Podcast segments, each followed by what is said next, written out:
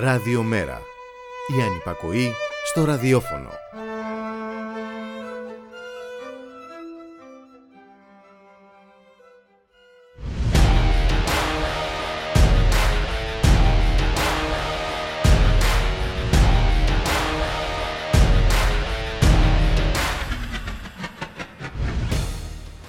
Ανασφάλεια, αναταραχή, επαπειλούμενος πόλεμος, η χαρά του κερδοσκόπου.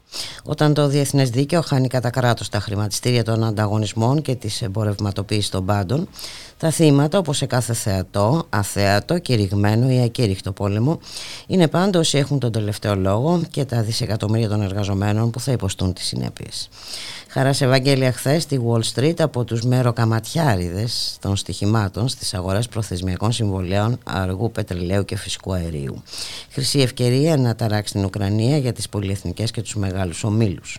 Καμπανάκι και για τα βασικά αγροτικά προϊόντα, ειδικά στην αγορά σιτηρών και λέων, με προειδοποιήσεις από τους ειδικούς ακόμη και για τον κίνδυνο επισητιστικής κρίσης. Και εμείς εδώ με μια κυβέρνηση δουλοπρεπή που τολμά να μιλά για παραβίαση του διεθνούς δικαίου, όταν δεν διστάζει να πνίγει ανθρώπους στο Αιγαίο και να έχει δεχθεί το ρόλο του δεσμοφύλακα της Ευρώπης. Μιας Ευρώπης που συνένεσε στη διάλυση της Ιουκοσλαβίας, στην ίδρυση του προτεκτοράτου στο Κόσοβο, στη μονομερή κατοχή της Μισής Κύπρου. Και οι δουλίτσες της κυβέρνησης Μητσοτάκης συνεχίζονται απρόσκοπτα. Κανονικά προχωρά το σχέδιο για μεγαλύτερη εμπλοκή ασφαλιστικών εταιριών και ιδιωτών γιατρών στο ΕΣΥ. Κανονικά συνεχίζονται οι σεισμικές έρευνες για τον εντοπισμό υδρογονανθράκων στο Ιόνιο. Κανονικά προχωρά το φύτεμα ανεμογεννητριών στα βουνά της χώρας.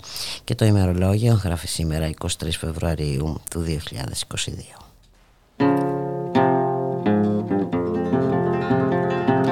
Μη μου το πεις Οι παλιοί μας φίλοι μην το πεις. Για πάντα φύγανε.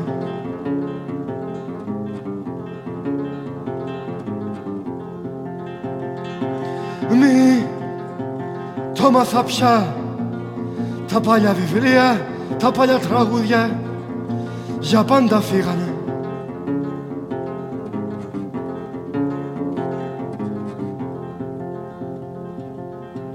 Πέρασαν οι μέρες που μας πλήγωσαν οι μέρες που μας πλήγωσαν γίνανε παιχνίδι στα χέρια των παιδιών.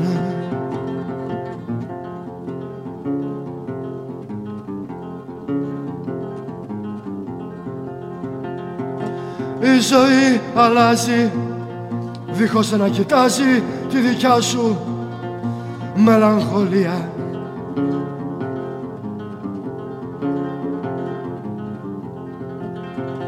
Κι έρχεται η στιγμή για να αποφασίσεις με ποιους θα πας και ποιους θα αφήσεις.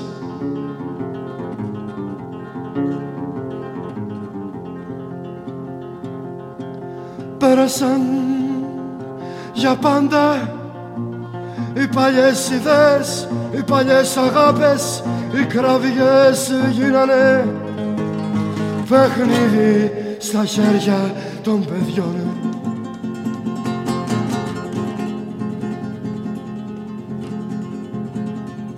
Όμορφη είναι αυτή τη στιγμή. Να το ξαναπώ. Όμορφη. Να σας μιλήσω Βλέπω πυρκαγιές. Πάνω από λιμάνια, πάνω από σταθμούς. Κι είμαι μαζί σας. Όταν ο κόσμος μας θα καίγεται Όταν τα γιοφύρια πίσω μας θα κόβονται εγώ Θα είμαι εκεί να σας θυμίζω Τις μέρες τις παλιές Καλό μεσημέρι φίλες και φίλοι, ακροάτρες και ακροατές Είστε συντονισμένοι στο ραδιομέρα .gr, το στίγμα της μέρας, τον ήχο Γιώργος Νομικός, στην παραγωγή Γιάννα Θανασίου, στο μικρόφωνο η Μπουλίκα Μιχαλοπούλου. Να καλωσορίσουμε τον Μιχάλη Κρυθαρίδη, εκπρόσωπο τύπου του Μέρα 25, ε, κάπου στο δρόμο τον πετυχαίνουμε, να δούμε πού ακριβώς βρίσκεται. Γεια σου Μιχάλη, καλό μεσημέρι. Καλό μεσημέρι, πολύ καλό μεσημέρι και στις ακροάτρες και τους ακροατές μας. Πράγματι είμαστε εδώ στην, ε, στην Τολεμαίδα αυτή τη στιγμη στο, στο επιμελητήριο έτσι, που έχει, συναντήσει, έχει συνάντηση αυτή τη, τη, την ώρα ο γραμματέας του ΜΕΡΑ25 με τον πρόεδρο του επιμελητήριου και εδώ πέρα έτσι, τους, ε, τους τοπικούς φορείς οι οποίοι βέβαια όπως ε, καταλαβαίνεις αγωνιούν για την επόμενη μέρα σε μια πόλη που βασίζεται σε μεγάλο βαθμό έτσι, με τον, ε, με τον Λιγνίτη και με όλη αυτή την, ε, τη, τη διαδικασία η οποία ε, με τους ε, πρόχειρους έως ανύπαρκτους δυστυχώς σχεδιασμούς ε, της κυβέρνησης γιατί η, η, η απολυτοποίηση ουσιαστικά γίνεται έτσι με έναν τρόπο βίαιο και χωρίς ουσιαστικά να υπάρχει κάποιος σχεδιασμός για το τι θα κάνουν όλοι αυτοί οι άνθρωποι οι οποίοι αυτή τη στιγμή έτσι αποσχολούνται σε, σε αυτές τις, ε, τις μονάδες και καταλαβαίνουμε πολύ καλά ότι αυτό ε, έχει πάρα πολλές προεκτάσεις σε έναν τόπο ο οποίος έχει ήδη μπουλικα βέβαια ε, ζήσει διάφορα ε, δεινά και με, με, με, τον καρκίνο βέβαια που, που μαστίζει όλη την περιοχή λόγω ακριβώς και του λιγνίτη με μια σειρά από συνέπειες που έχουν βιώσει οι άνθρωποι εδώ για να ε, μπορέσουν έτσι να, να δουλέψουν και να ζήσουν και τώρα έρχονται να τους πετάξουν με αυτόν τον τρόπο και όλα χωρίς κανένα ξαναλέω σχεδιασμό γιατί, γιατί πράγματι πρέπει να υπάρξει μια πράσινη μετάβαση, δεν διαφωνεί κανένας σε αυτό. Αλλά αυτό πρέπει, βέβαια πρέπει να γίνει με όρους δίκαιους, με όρους βιώσιμους ε, για τις ε, τοπικές αυτές κοινωνίες, οι οποίες δεν μπορούν έτσι να, να ερημωθούν με αυτόν τον, ε, τον τρόπο μπουλικά. Και δεν είναι μόνο αυτό, είναι και τα περιβαλλοντικά προβλήματα. Ε, βέβαια. Μιχάλη Καθαρίδη, καθώς η ΔΕΗ έχει αφήσει εκεί τα ορυχεία στην τύχη τους. Ε, θα έπρεπε να ναι. προχωρήσει σε παρεμβάσεις, οι οποίες δεν έχει προχωρήσει. Η αποκατάσταση, έτσι, η περιβόητη, η οποία δεν έχει γίνει ακριβώς ποτέ, έχει απόλυτο δίκιο. Μετά κιόλας θα επισκεφτούμε και ένα λίγο το ρηχείο για να δούμε και από κοντά όλη αυτή την, ε, την κατάσταση που λες ε, και εσύ. Ε, Οπότε ε, θέλω να πω το πράσινη ενέργεια είναι μόνο μια λέξη. Ε, Σαφώς, σαφώς. Και, και ξέρεις ποιο είναι το, το άλλο μεγάλο ζήτημα. Είναι ότι αυτή τη στιγμή συζητάμε για υποτίθεται απολυνητοποίηση κτλ. Όταν όμως η χώρα μας εισάγει ουσιαστικά ακόμα για αυτή τη στιγμή ρεύμα από άλλες χώρες των, των Βαλκανίων, οι οποίες παράγουν αυτό το, το ρεύμα ακριβώς και πάλι πολυγνήτερα. Yeah.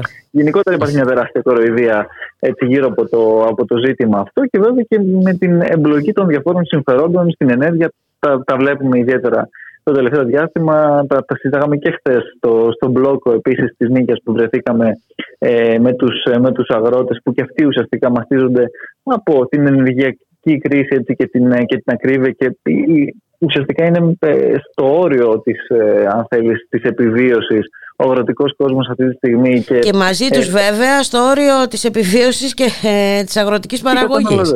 Ε; Βέβαια, βέβαια, βέβαια. Ε, Ακριβώς καλά, γενικότερα το ζήτημα του, του πρωτογενού τομέα και του πώς και αυτός ουσιαστικά έχει αφαιθεί στην, ε, στην τύχη του με όλα αυτά τα οποία συμβαίνουν. Είναι ένα τεράστιο έτσι, ζήτημα, αλλά εδώ ξέρεις, υπάρχει και η γνωστή επίσης ε, στρατηγική που δυστυχώς βλέπουμε σε μια σειρά από άλλα ζητήματα με τη συγκεντρωποίηση ουσιαστικά έτσι, της, ε, της γης και της παραγωγής τη στιγμή που βέβαια ε, τα, τα σούπερ μάρκετ... Το ρόλο, ακριβώς, το ρόλο των μεγάλων σούπερ μάρκετς, έτσι.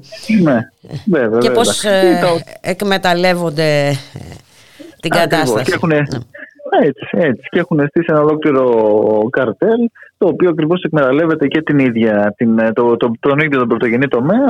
Και βέβαια οι, οι ίδιοι πάλι αυτοί οι άνθρωποι μπουλικα πραγματικά δεν έχουν αυτή τη στιγμή τη δυνατότητα ούτε να, να, να καλλιεργήσουν, έτσι, ούτε να, να, να μπουν με τους τρακτέρ στο, στο χωράφι. Και γι' αυτό το λόγο κιόλας έτσι έχουν βγει αυτή τη στιγμή στους δρόμους και με αυτούς τους ε, συμβολικούς αποκλεισμούς στα μπλόκα, mm-hmm. τις ε, αγωνίες του για μια σειρά έτσι, από ζητήματα. Δηλαδή η ρήτρα αναπροσαρμογή, στην οποία συζητάμε, το, το πετρέλαιο, το αφορολόγητο, το αγροτικό, η, η αγροτική τράπεζα, έτσι, το ΕΛΓΑ, οι αποζημιώσεις, είναι πάρα πολλά θέματα τα οποία έχουν ε, να, να αντιμετωπίσουν και η κυβέρνηση αρνείται μέχρι στιγμής να δώσει λύση σε αυτά Παρ' όλα αυτά υπάρχει μια θετική εξέλιξη ότι αύριο δέχτηκε επιτέλους ε, το, το μέγαρο Μαξίμου Πασχολητό να συναντησει ε, μια αντιπροσωπεία από την Επιτροπή ακριβώς των, ε, των μπλόκων. Να δούμε τι, τι, τι, τι ακριβώς θα τους πει και εκεί ε, από την πλευρά του Υπουργείου Αγροτική Ανάπτυξης, του Ενέργειας και, και Οικονομικών και σε κάθε περίπτωση δεν είμαστε αισιόδοξοι με τα μέχρι στιγμής μέτρα τα οποία είχαν ανακοινωθεί ακόμα από την εποχή που ήταν ο κύριος ε, Λιβανός ε, στην ηγεσία του Υπουργείου Αγροτικής Ανάπτυξης. Μένει να δούμε τώρα αν τυχόν θα αλλάξει κάτι σε, σε αυτό πουλικά. Για να δούμε, είναι πολλά λοιπόν τα προβλήματα. Ε, τώρα από το Λεμαίδα στη συνέχεια θα πάτε πού; Συνέχεια ε, θα πάμε προς την ε, Καστοριά στο Άργος ε, Ορεστικό που και εκεί θα, θα, θα, θα βρεθούμε στα μπλόκα εκεί των, ε, των αγροτών. Και εδώ βέβαια στην Κοζάνη υπάρχουν αρκετά μπλόκα και στην Νεάπολη και, και στο δρόμο δηλαδή που τα, τα, τα, τα, είδαμε έτσι οι άνθρωποι και εδώ έχουν μια σειρά από τέτοια ζητήματα. Και βέβαια το, το απόγευμα θα, θα, θα βρεθούμε και στην Κοζάνη έτσι, στην, ε, στην πόλη της Κοζάνης πλέον, γιατί και τώρα στην Πελεμαίδα είμαστε, ε, όπου και εκεί Επίσης θα, θα δούμε και ε, διάφορες έτσι, ενδιαφέρουσες πρωτοβουλίες με ενεργειακές κοινότητες, με ε, μια έτσι συνεταιριστική αυτονομία με όλα αυτά τα οποία ε, υπάρχουν και γίνονται και με πολύ ωραίες αν θέλεις ε, καινοτόμες ιδέες από ε, έτσι, νέους κιόλας πολλές φορές ε, αν θέλεις ε, ανθρώπους στον αντίποδο ουσιαστικά όλης ακριβώς αυτής της,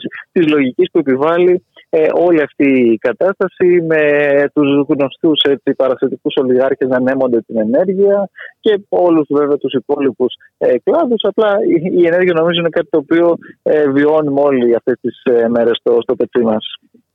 Ε, τις βιώνουμε και ποιος ξέρει μέχρι πότε θα τις βιώνουμε ε, και αναφέρουμε βέβαια στις ε, εξελίξεις στο μέτωπο της ε, ε, Ουκρανίας έτσι ήδη ναι, ναι. Ε, έχουμε μεγάλες πιέσεις από τις περιβόητες αγορές, από τα χρηματιστήρια τα διάφορα, ναι, τις ενέργειες και πάει λέγοντας. Πέρα μας και μη ξέρετε, ναι, ναι.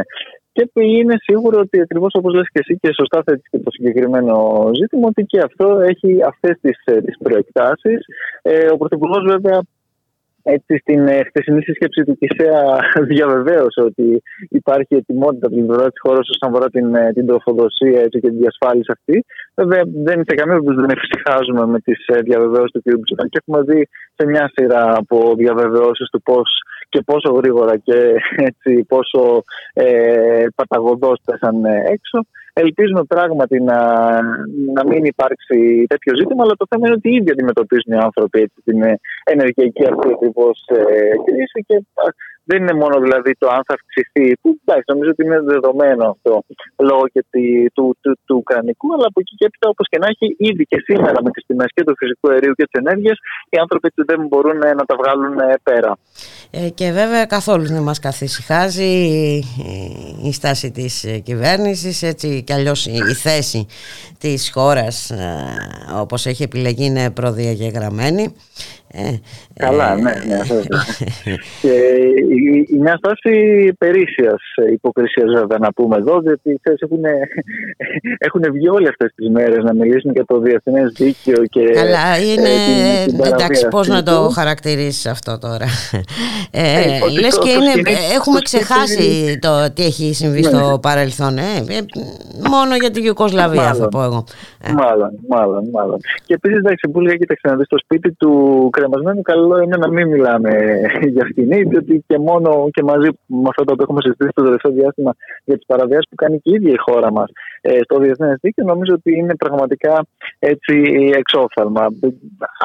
Χωρίς καν, όπως λες και εσύ, να συζητήσουμε το πώς διαλύθηκαν μια σειρά από, από χώρες και κράτη, το τι επεμβάσεις έχουν γίνει και το πώς, εν πάση περιπτώσει, σέβονται οι μνητές αυτές τις μέρες του διεθνούς δικαίου. Πράγματι, το διεθνές δίκαιο έτσι και ακόμα και αν θες και την εδαφική ακαιρεότητα των, ε, των χωρών, το, τη χάραξη των συνόρων και όλα τα, τα σχετικά βουλικά.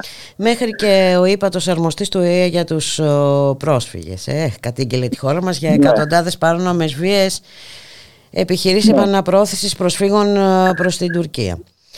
Έτσι και την έκπληξή του περιορίστηκε να διατυπώσει ο Υπουργός Μετανάστευσης ε, και ναι, ενώ ναι, ετοιμάζονται και, και νέες φυλακές στα νησιά. Ναι. Ναι. Αλλά εντάξει, προφανώς εκεί δεν, δεν παραβιάζεται κανένα διεθνέ δίκαιο έτσι μπουλικα για την, για την κυβέρνηση. Αλλά εντάξει, πραγματικά δηλαδή η υποκρισία νομίζω περισσεύει και περιτεύει όταν βλέπουμε ακριβώς το ποιοι ε, είναι αυτοί οι οποίοι μιλούν αυτές τις μέρες για όλη αυτή την, ε, την κατάσταση. Μια κατάσταση στην οποία δεν πρέπει να ξεχνάμε και γενικότερα την ε, συμβολή εντός και εκτός εισαγωγικών, αν θέλεις, ε, της ε, Δύσης και, και του ΝΑΤΟ με όλη αυτή την επεκτατική πολιτική, αλλά και βέβαια και με τον τρόπο με τον οποίο χειρίστηκε την Ουκρανία το 2014 ήδη ακόμα. Έτσι δεν ξεχνάμε ε, τις, ε, τις πλατείες της υποτιθέμενης πρωτοκαλίδης επανάστασης. Δεν πρέπει να ξεχνάμε τους, ε, τους φασίστες, τους οποίους με, με την ε, μέγιστη συνδρομία, αν θέλεις, και συνεισφορά της Ευρωπαϊκής Ένωσης κάποιοι εγκαθίδρυσαν τότε ανατρέποντας ουσιαστικά έτσι και τον ε, εκλεγμένο πρωθυπουργό, ο οποίος δεν δε, δε, δε, κρίνω το τι, ποια ήταν και αυτού ακριβώς η στάση, αν θέλεις, αλλά πραγματικά εδώ η, η υποκρισία έτσι, σε όλα αυτά ε, περισσεύει και το, το βασικό και το πρώτο αυτή τη στιγμή, όπως και να έχει, να υπάρξει έτσι αποκλιμάκωση mm-hmm. η Μπουλγαρία. Δηλαδή πρέπει να πραγματικά το, το, το, το πρώτο στο μέλημα για όλους μας να είναι η ειρήνη. Θα πρέπει ε, σε αυτό βέβαια να μην ξεχνάμε την, ε, τον τους κινδύνους που υπάρχουν έτσι, και στην, ε, στην ίδια τη χώρα μας και να μην υπάρχει καμία απολύτως εμπλοκή ούτε καμία συνδρομή έτσι, μέσα από τις βάσεις αυτές σε καμία τέτοια πολεμική μηχανή, διότι δεν πρέπει σε καμία περίπτωση έτσι, να μπούμε στην, στη λογική αυτή την οποία δηλαδή ήδη βέβαια εκφράζει δυστυχώς από χθες και η κυβέρνηση, αλλά αν θες και σχεδόν το σύνολο των ε, ας πούμε ε, πολιτικών ε, μνημονιακών τουλάχιστον κομμάτων για την προδιαγεγραμμένη θέση και στάση της χώρας μας υπέρ στο πλευρό των, των συμμάχων και δίθεν του, και του διεθνούς δικαίου. Ούτε το ένα ούτε το άλλο ισχύει σε κάθε περίπτωση νομίζω και νομίζω ότι αυτοί οι οποίοι θα πρέπει αυτή τη στιγμή να έχουν τον πρώτο και κύριο λόγο είναι οι ίδιοι οι λαοί και στην περιοχή και ο λαός. Έτσι, γιατί είναι αυτοί που πληρώνουν ε, το μάρμαρο. Ε, και, και, το πληρώνουν, και, ε, είτε έχουμε κλιμάκωση είτε ε, αποκλιμάκωση. Έτσι κι αλλιώς την πληρώνουν δηλαδή. Ακριβώς, ακριβώς. Και αυτοί είναι οι οποίοι υποφέρουν, αν θέλεις, και όλα αυτά τα, τα δεινά και τις επιθέσεις από τον Ουκρανικό στρατό και μια ομιγέννητο πάντα φυσικά εισβολή και από την πλευρά της, της Ρωσίας και βέβαια αυτοί επίσης βιώνουν στο, στο παιδί τους και τις επιθέσεις τις Νατοικέ, γιατί ήδη δεν πρέπει να ξεχνάμε, παρά το γεγονός ότι δεν είναι καν σύμμαχος ακόμα του ΝΑΤΟ. Ε, επισήμως η Ουκρανία, έχουν σπέψει μια σειρά από διάφορες στρατιές να συνδράμουν εκεί έτσι, την, ε, την Ουκρανική κυβέρνηση μπουλικά. Και για να επιστρέψουμε εδώ, να πούμε ε, παρόλα αυτά, παρόλα όσα συμβαίνουν, οι σχεδιασμοί της κυβέρνησης σε όλα τα επίπεδα προχωρούν κανονικά, Μιχάλη Κρυφταρίδη. Αναφέρομαι στον τομέα της υγείας, βέβαια βέβαια.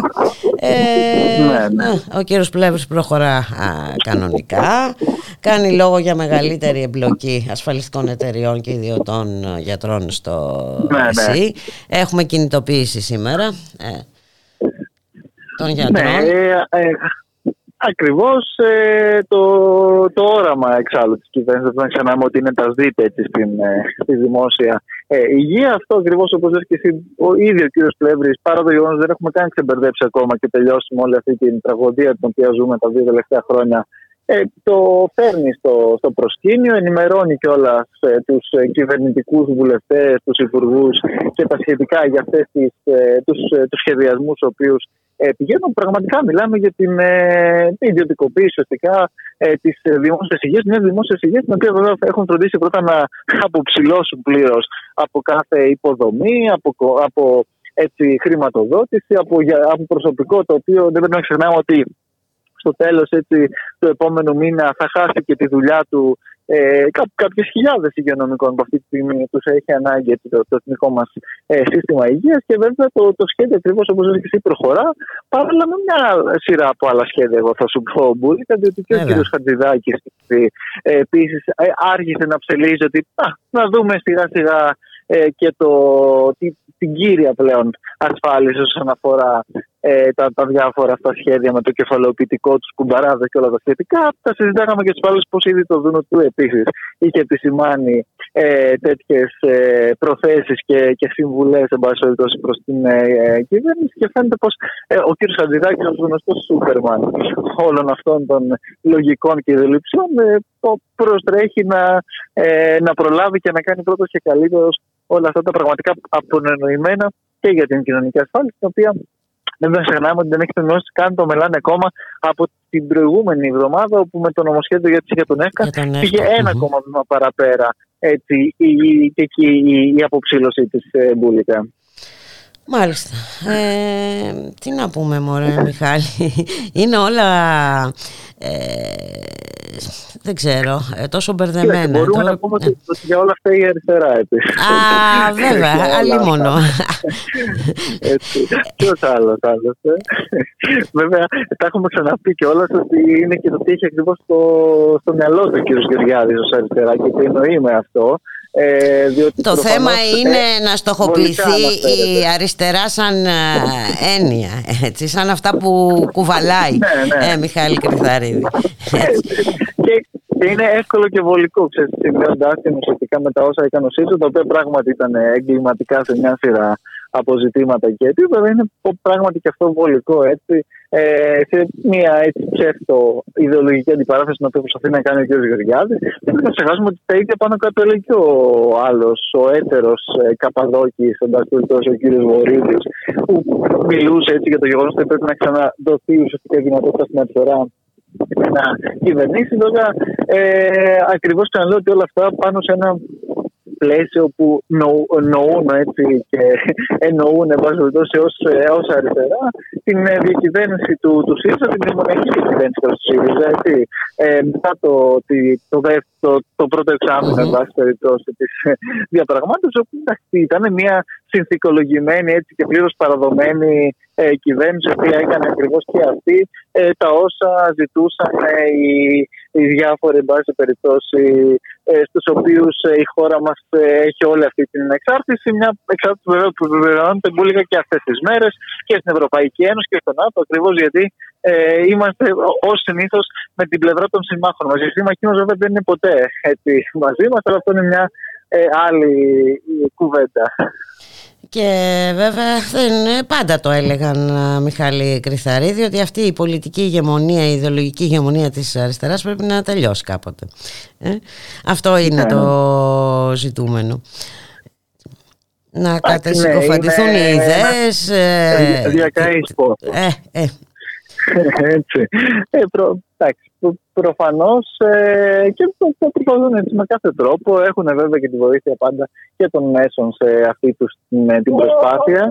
Ο, όπου να σου πω ότι και χθες ε, οι αγρότες, ε, ένα από τα βασικά ζητήματα που μας επισήμαναν είναι και η στάση των μέσων ε, ενημέρωσης στο δικό τους τον αγώνα. Όπου ξέρεις και εκεί υπάρχει η συνήθι διαδικασία της σπήλωση, τη συκοφάντηση, της παρουσίασής τους ως ε, κάποιον που θέλουν να πάνε αυτή τη στιγμή στα μπλόκα, λες και κάνουν δεκοπέ, εν πάση περιπτώσει, που οι άνθρωποι πραγματικά αντιμετωπίζουν mm-hmm. ζωτικά ε, ζητήματα επιβίωσης, αλλά είναι γενικότερα σε αυτή η γνωστή ε, τακτική, που βέβαια δεν θα ήταν εξαιρετέα ούτε στο ζήτημα αυτό το οποίο αντιμετωπίζουν οι αγρότες τώρα, τους οποίους βέβαια παράλληλα με την στάση αυτής των μέσων έχει φροντίσει η κυβέρνηση να στείλει και τα μάτια εκεί παρατεταγμένα, διότι ε, ως συνήθως το άλλο ε, χρήσιμο και πολύ έτσι, συχνά χρησιμοποιούμενο μέσο για την επιβολή των πολιτικών αυτών είναι βέβαια η καταστολή πουλικά. Και βέβαια ετοιμαζόμαστε για χαλάρωση των μέτρων, πιέζει η κυβέρνηση με τους ειδικούς την ίδια ώρα να λένε να επισημαίνουν ότι η πανδημία δεν έχει τελειώσει, εξάλλου και τα στοιχεία αυτό δείχνουν ότι η πανδημία δεν ναι, έχει ναι. τελειώσει. Ναι, αλλά πρέπει να ξεκινήσει και ο τουρισμός. Δεν μπορούμε να το ξανάμε αυτό. Ε, ναι, σωστά. και υποτίθεται ότι θυσιάζουμε αυτή τη στιγμή τις απόκριση για να σωθεί το Πάσχα και κατά επέκταση μετά και το καλοκαίρι. Οπότε, εντάξει, κάποια στιγμή και οι ειδικοί πρέπει να αντιληφθούν τη δική του ατομική ευθύνη, νομίζω πολύ. Ε, Τέλος πάντων. Ε, ναι, Προφανώς αστείευομαι έτσι, ναι, ναι, αλλά ναι. δυστυχώς ε, αυτή είναι η κατάσταση στην οποία έχουν περιέλθει και, και οι ειδικοί με όλη αυτή την, ε, τη γνωστή προσπάθεια και της κυβέρνησης, αλλά στην οποία βέβαια φέρνουν και οι ίδιοι ε, ευθύνη, διότι άφησαν και αυτοί με, την, με τη στάση τους η κυβέρνηση να εργαλειοποιεί διαρκώς ουσιαστικά την, ε, την επιστήμη και να δημοσιάζει δύο χρόνια ακριβώς μετά από και να συζητάμε ε, τα, τα αυτονόητα και τα απολύτως εν πάση περιπτώσει απαραίτητα σε μια τέτοια κατάσταση. Μεγάλο θέμα, Μιχάλη Κρυθαρίδη, είναι και το θέμα με το πλοίο, έτσι, με το ε, Ολύμπια. Ε, είναι πάρα ναι, ναι. πολύ μεγάλο θέμα. Βροχή καταγγελίες. Έτσι, με, το... με πάρα πολλές ευθύνες. Ναι. Βέβαια. Και, και δυστυχώς κάποιοι μένουν στο απειρόβλητο μονίμως. Ως συνήθως. Ως συνήθως. Και δυστυχώς ε, συνήθως αυτοί κάποιοι είναι και αυτοί ε, του, του ίδιου μπάση περιπτώσει ε, κύκλου, ο οποίος είτε είναι, έχει να κάνει με αφοπλιστές, είτε έχει να κάνει με άλλους ε, με άλλες τέτοιες κατηγορίες φροντίζουν ε, διαρκώς να εκμεταλλεύονται από τη μία την, ε, την εργασία έτσι, των εργαζομένων και από την άλλη βέβαια να μην παρέχουν ούτε τα αυτονόητα, τα απολύτως απαραίτητα ε, όπως η ασφάλεια έτσι, σε τέτοιες ε, ε, εργασίες, σε τέτοιους χώρους, οι οποίοι θα έπρεπε να να μην συζητιέται καν ε, αυτή τη στιγμή. Αλλά παρόλα αυτά, εδώ πέρα, από τη μία, ενώ έχουν αποψηλώσει πλήρως όλο αυτό το. ακόμα και το νομοθετικό πλαίσιο έτσι, για, για την ασφάλεια που θα έπρεπε να υπάρχει σε, σε διάφορους χώρους εργασίας. Παρ' όλα αυτά, ακόμα και αυτούς τους μίνιμουμ, ε, το, το, το, το minimum, βάση περιπτώσει, πλαίσιο ασφαλείας, ούτε καν αυτό δεν φροντίζουν να τηρηθεί. Και ότι βέβαια παράλληλα δεν υπάρχει κάποιος να το ελέγξει, ή ακόμα και αν το ελέγξει, δυστυχώς έχουμε δει τι συμβαίνει πολλές φορές με το πώς διάφορα είτε πρόστιμα ε, σβήνονται, είτε κάποιοι κάνουν τα στραβά μάτια, είτε υπάρχουν και διάφορα ε, τηλέφωνα από τους ε, διάφορους κρατεού και εκεί. Και με τις γνωστές καταλήξεις να φτάνουμε έτσι στο σημείο ακριβώς να, να θρυνούμε ανθρώπινες ζωές ε, μέσα σε τέτοιες συνθήκες και τέτοιους ε, όρους ε, μπουλικά. Ε, Μιχάλη Κρυθαρίδη, να σε ευχαριστήσουμε πάρα πολύ για την ε, συνομιλία. Ε, πότε επιστρέφετε; Ε, έχουμε ουσιαστικά αύριο επίσης θα, θα βρισκόμαστε στη Θεσσαλονίκη όπου και εκεί υπάρχει και μια σειρά έτσι, από συναντήσεις και δράσεις. Ε, και την, ε, την Παρασκευή, καλώς εχόντων των πραγμάτων, θα είμαστε πίσω ε, για άλλες ε, δράσεις αυτή τη φορά στην Αθήνα. Διότι δεν να ξεχνάμε ότι το Σάββατο είναι και μεγάλη κινητοποίηση έτσι, ε, των, ε, των συνδικάτων. Και σήμερα, όπως είπες και εσύ, ε, επίσης είναι και η ΟΕΝΓΕ και η ΠΟΕΤΗΝ και τα λοιπά έχουν ε, διάφορα καλέσματα ακριβώς για όλη αυτή την κατάσταση στη δημόσια υγεία, διότι το, το, όλο το πλαίσιο παραμένει έτσι και συνεχίζει ίδιο και ακάθεκτο μπουλικά. Πάντως, όταν πάτε στη Θεσσαλονίκη, μην ξεχάσετε να μετακινηθείτε με το μετρό, Μιχάλη Κρυθαρίδη. Να σε ευχαριστήσω πάρα πολύ. Ναι, γιατί τα, τα λεωφορεία έτσι και δεν σπανίζουν, οπότε θα προτιμήσουμε αυτό μάλλον. καλή συνέχεια. Καλή συνέχεια. θα τα πούμε αύριο. Ε, ελπίζω να τα πούμε. Έγινε. Γεια χαρά. Καλώς εχόντων. Καλώς εχόντων. Πάντα, πάντα. Γεια. Γεια σου πολύ. left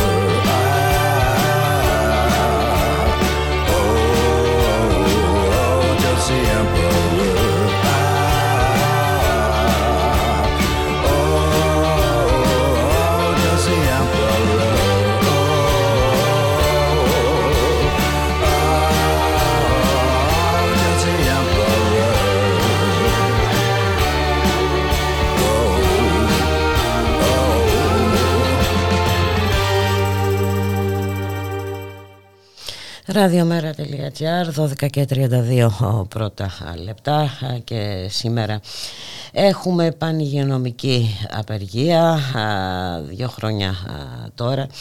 Ε, άνθρωποι, γιατροί και νοσηλευτές ε, να δουλεύουν ακούραστα, εξουθενωμένοι με απανωτές βάρδιες, εξοδοτικές εφημερίες ε, και βέβαια το ερχόμενο Σάββατο να κλείνουν και δύο χρόνια από την εμφάνιση του πρώτου κρούσματος κορονοϊού στη χώρα μας στο νοσοκομείο ΑΧΕΠΑ από τότε ο απολογισμός είναι θλιβερός ε, τον πρώτο χρόνο χάθηκαν 6.500 άνθρωποι και το δεύτερο χρόνο παρά τον, τους εμβολιασμούς ε, χάθηκαν 19.000 άνθρωποι.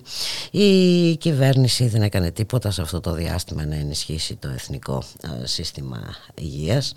Είχαμε το πρωί ε, συγκέντρωση στην πλατεία Μαβίλη. Πάμε όμως να δούμε τι γίνεται και στην ε, επαρχία. Να καλωσορίσουμε τον κύριο Νίκο Ποταμίτη, είναι πρόεδρος της Ένωσης Νοσοκομιακών Γιατρών Ζακίνθου. Καλό σας μεσημέρι κύριε Ποταμίτη. Προσπαθούμε να κάνουμε ένα απολογισμό μιας και πλησιάζει, πλησιάζει η ημερομηνία που πρώτα εμφανίστηκε το πρώτο κορόσμα κορονοϊού στη χώρα μας. Το, τα συμπεράσματα νομίζω που μπορούμε να βγάλουμε αβίαστα είναι ότι η κυβέρνηση αδιαφόρησε τελείως για το Εθνικό Σύστημα Υγείας. Αντιθέτως βρίσκει ευκαιρία και σε αυτές τις ε, συνθήκες να προωθήσει τα σχέδιά της για ε, την εμπλοκή του ιδιωτικού τομέα στο, στο δημόσιο σύστημα υγείας. Είναι φοβερή διαπίστωση αυτό που κάνετε και δεν είναι δικιά σας μόνο. Όλος ο ιατρικός κόσμος, τι αυτοεξαιρέσει και η, Ένωση, η Ομοσπονδία Ενώσεων Νοσοκομιακών Γιατρών ΙΟΝΚΕ, αυτό λέει και ξαναλέει και εμείς εδώ στην περιφέρεια.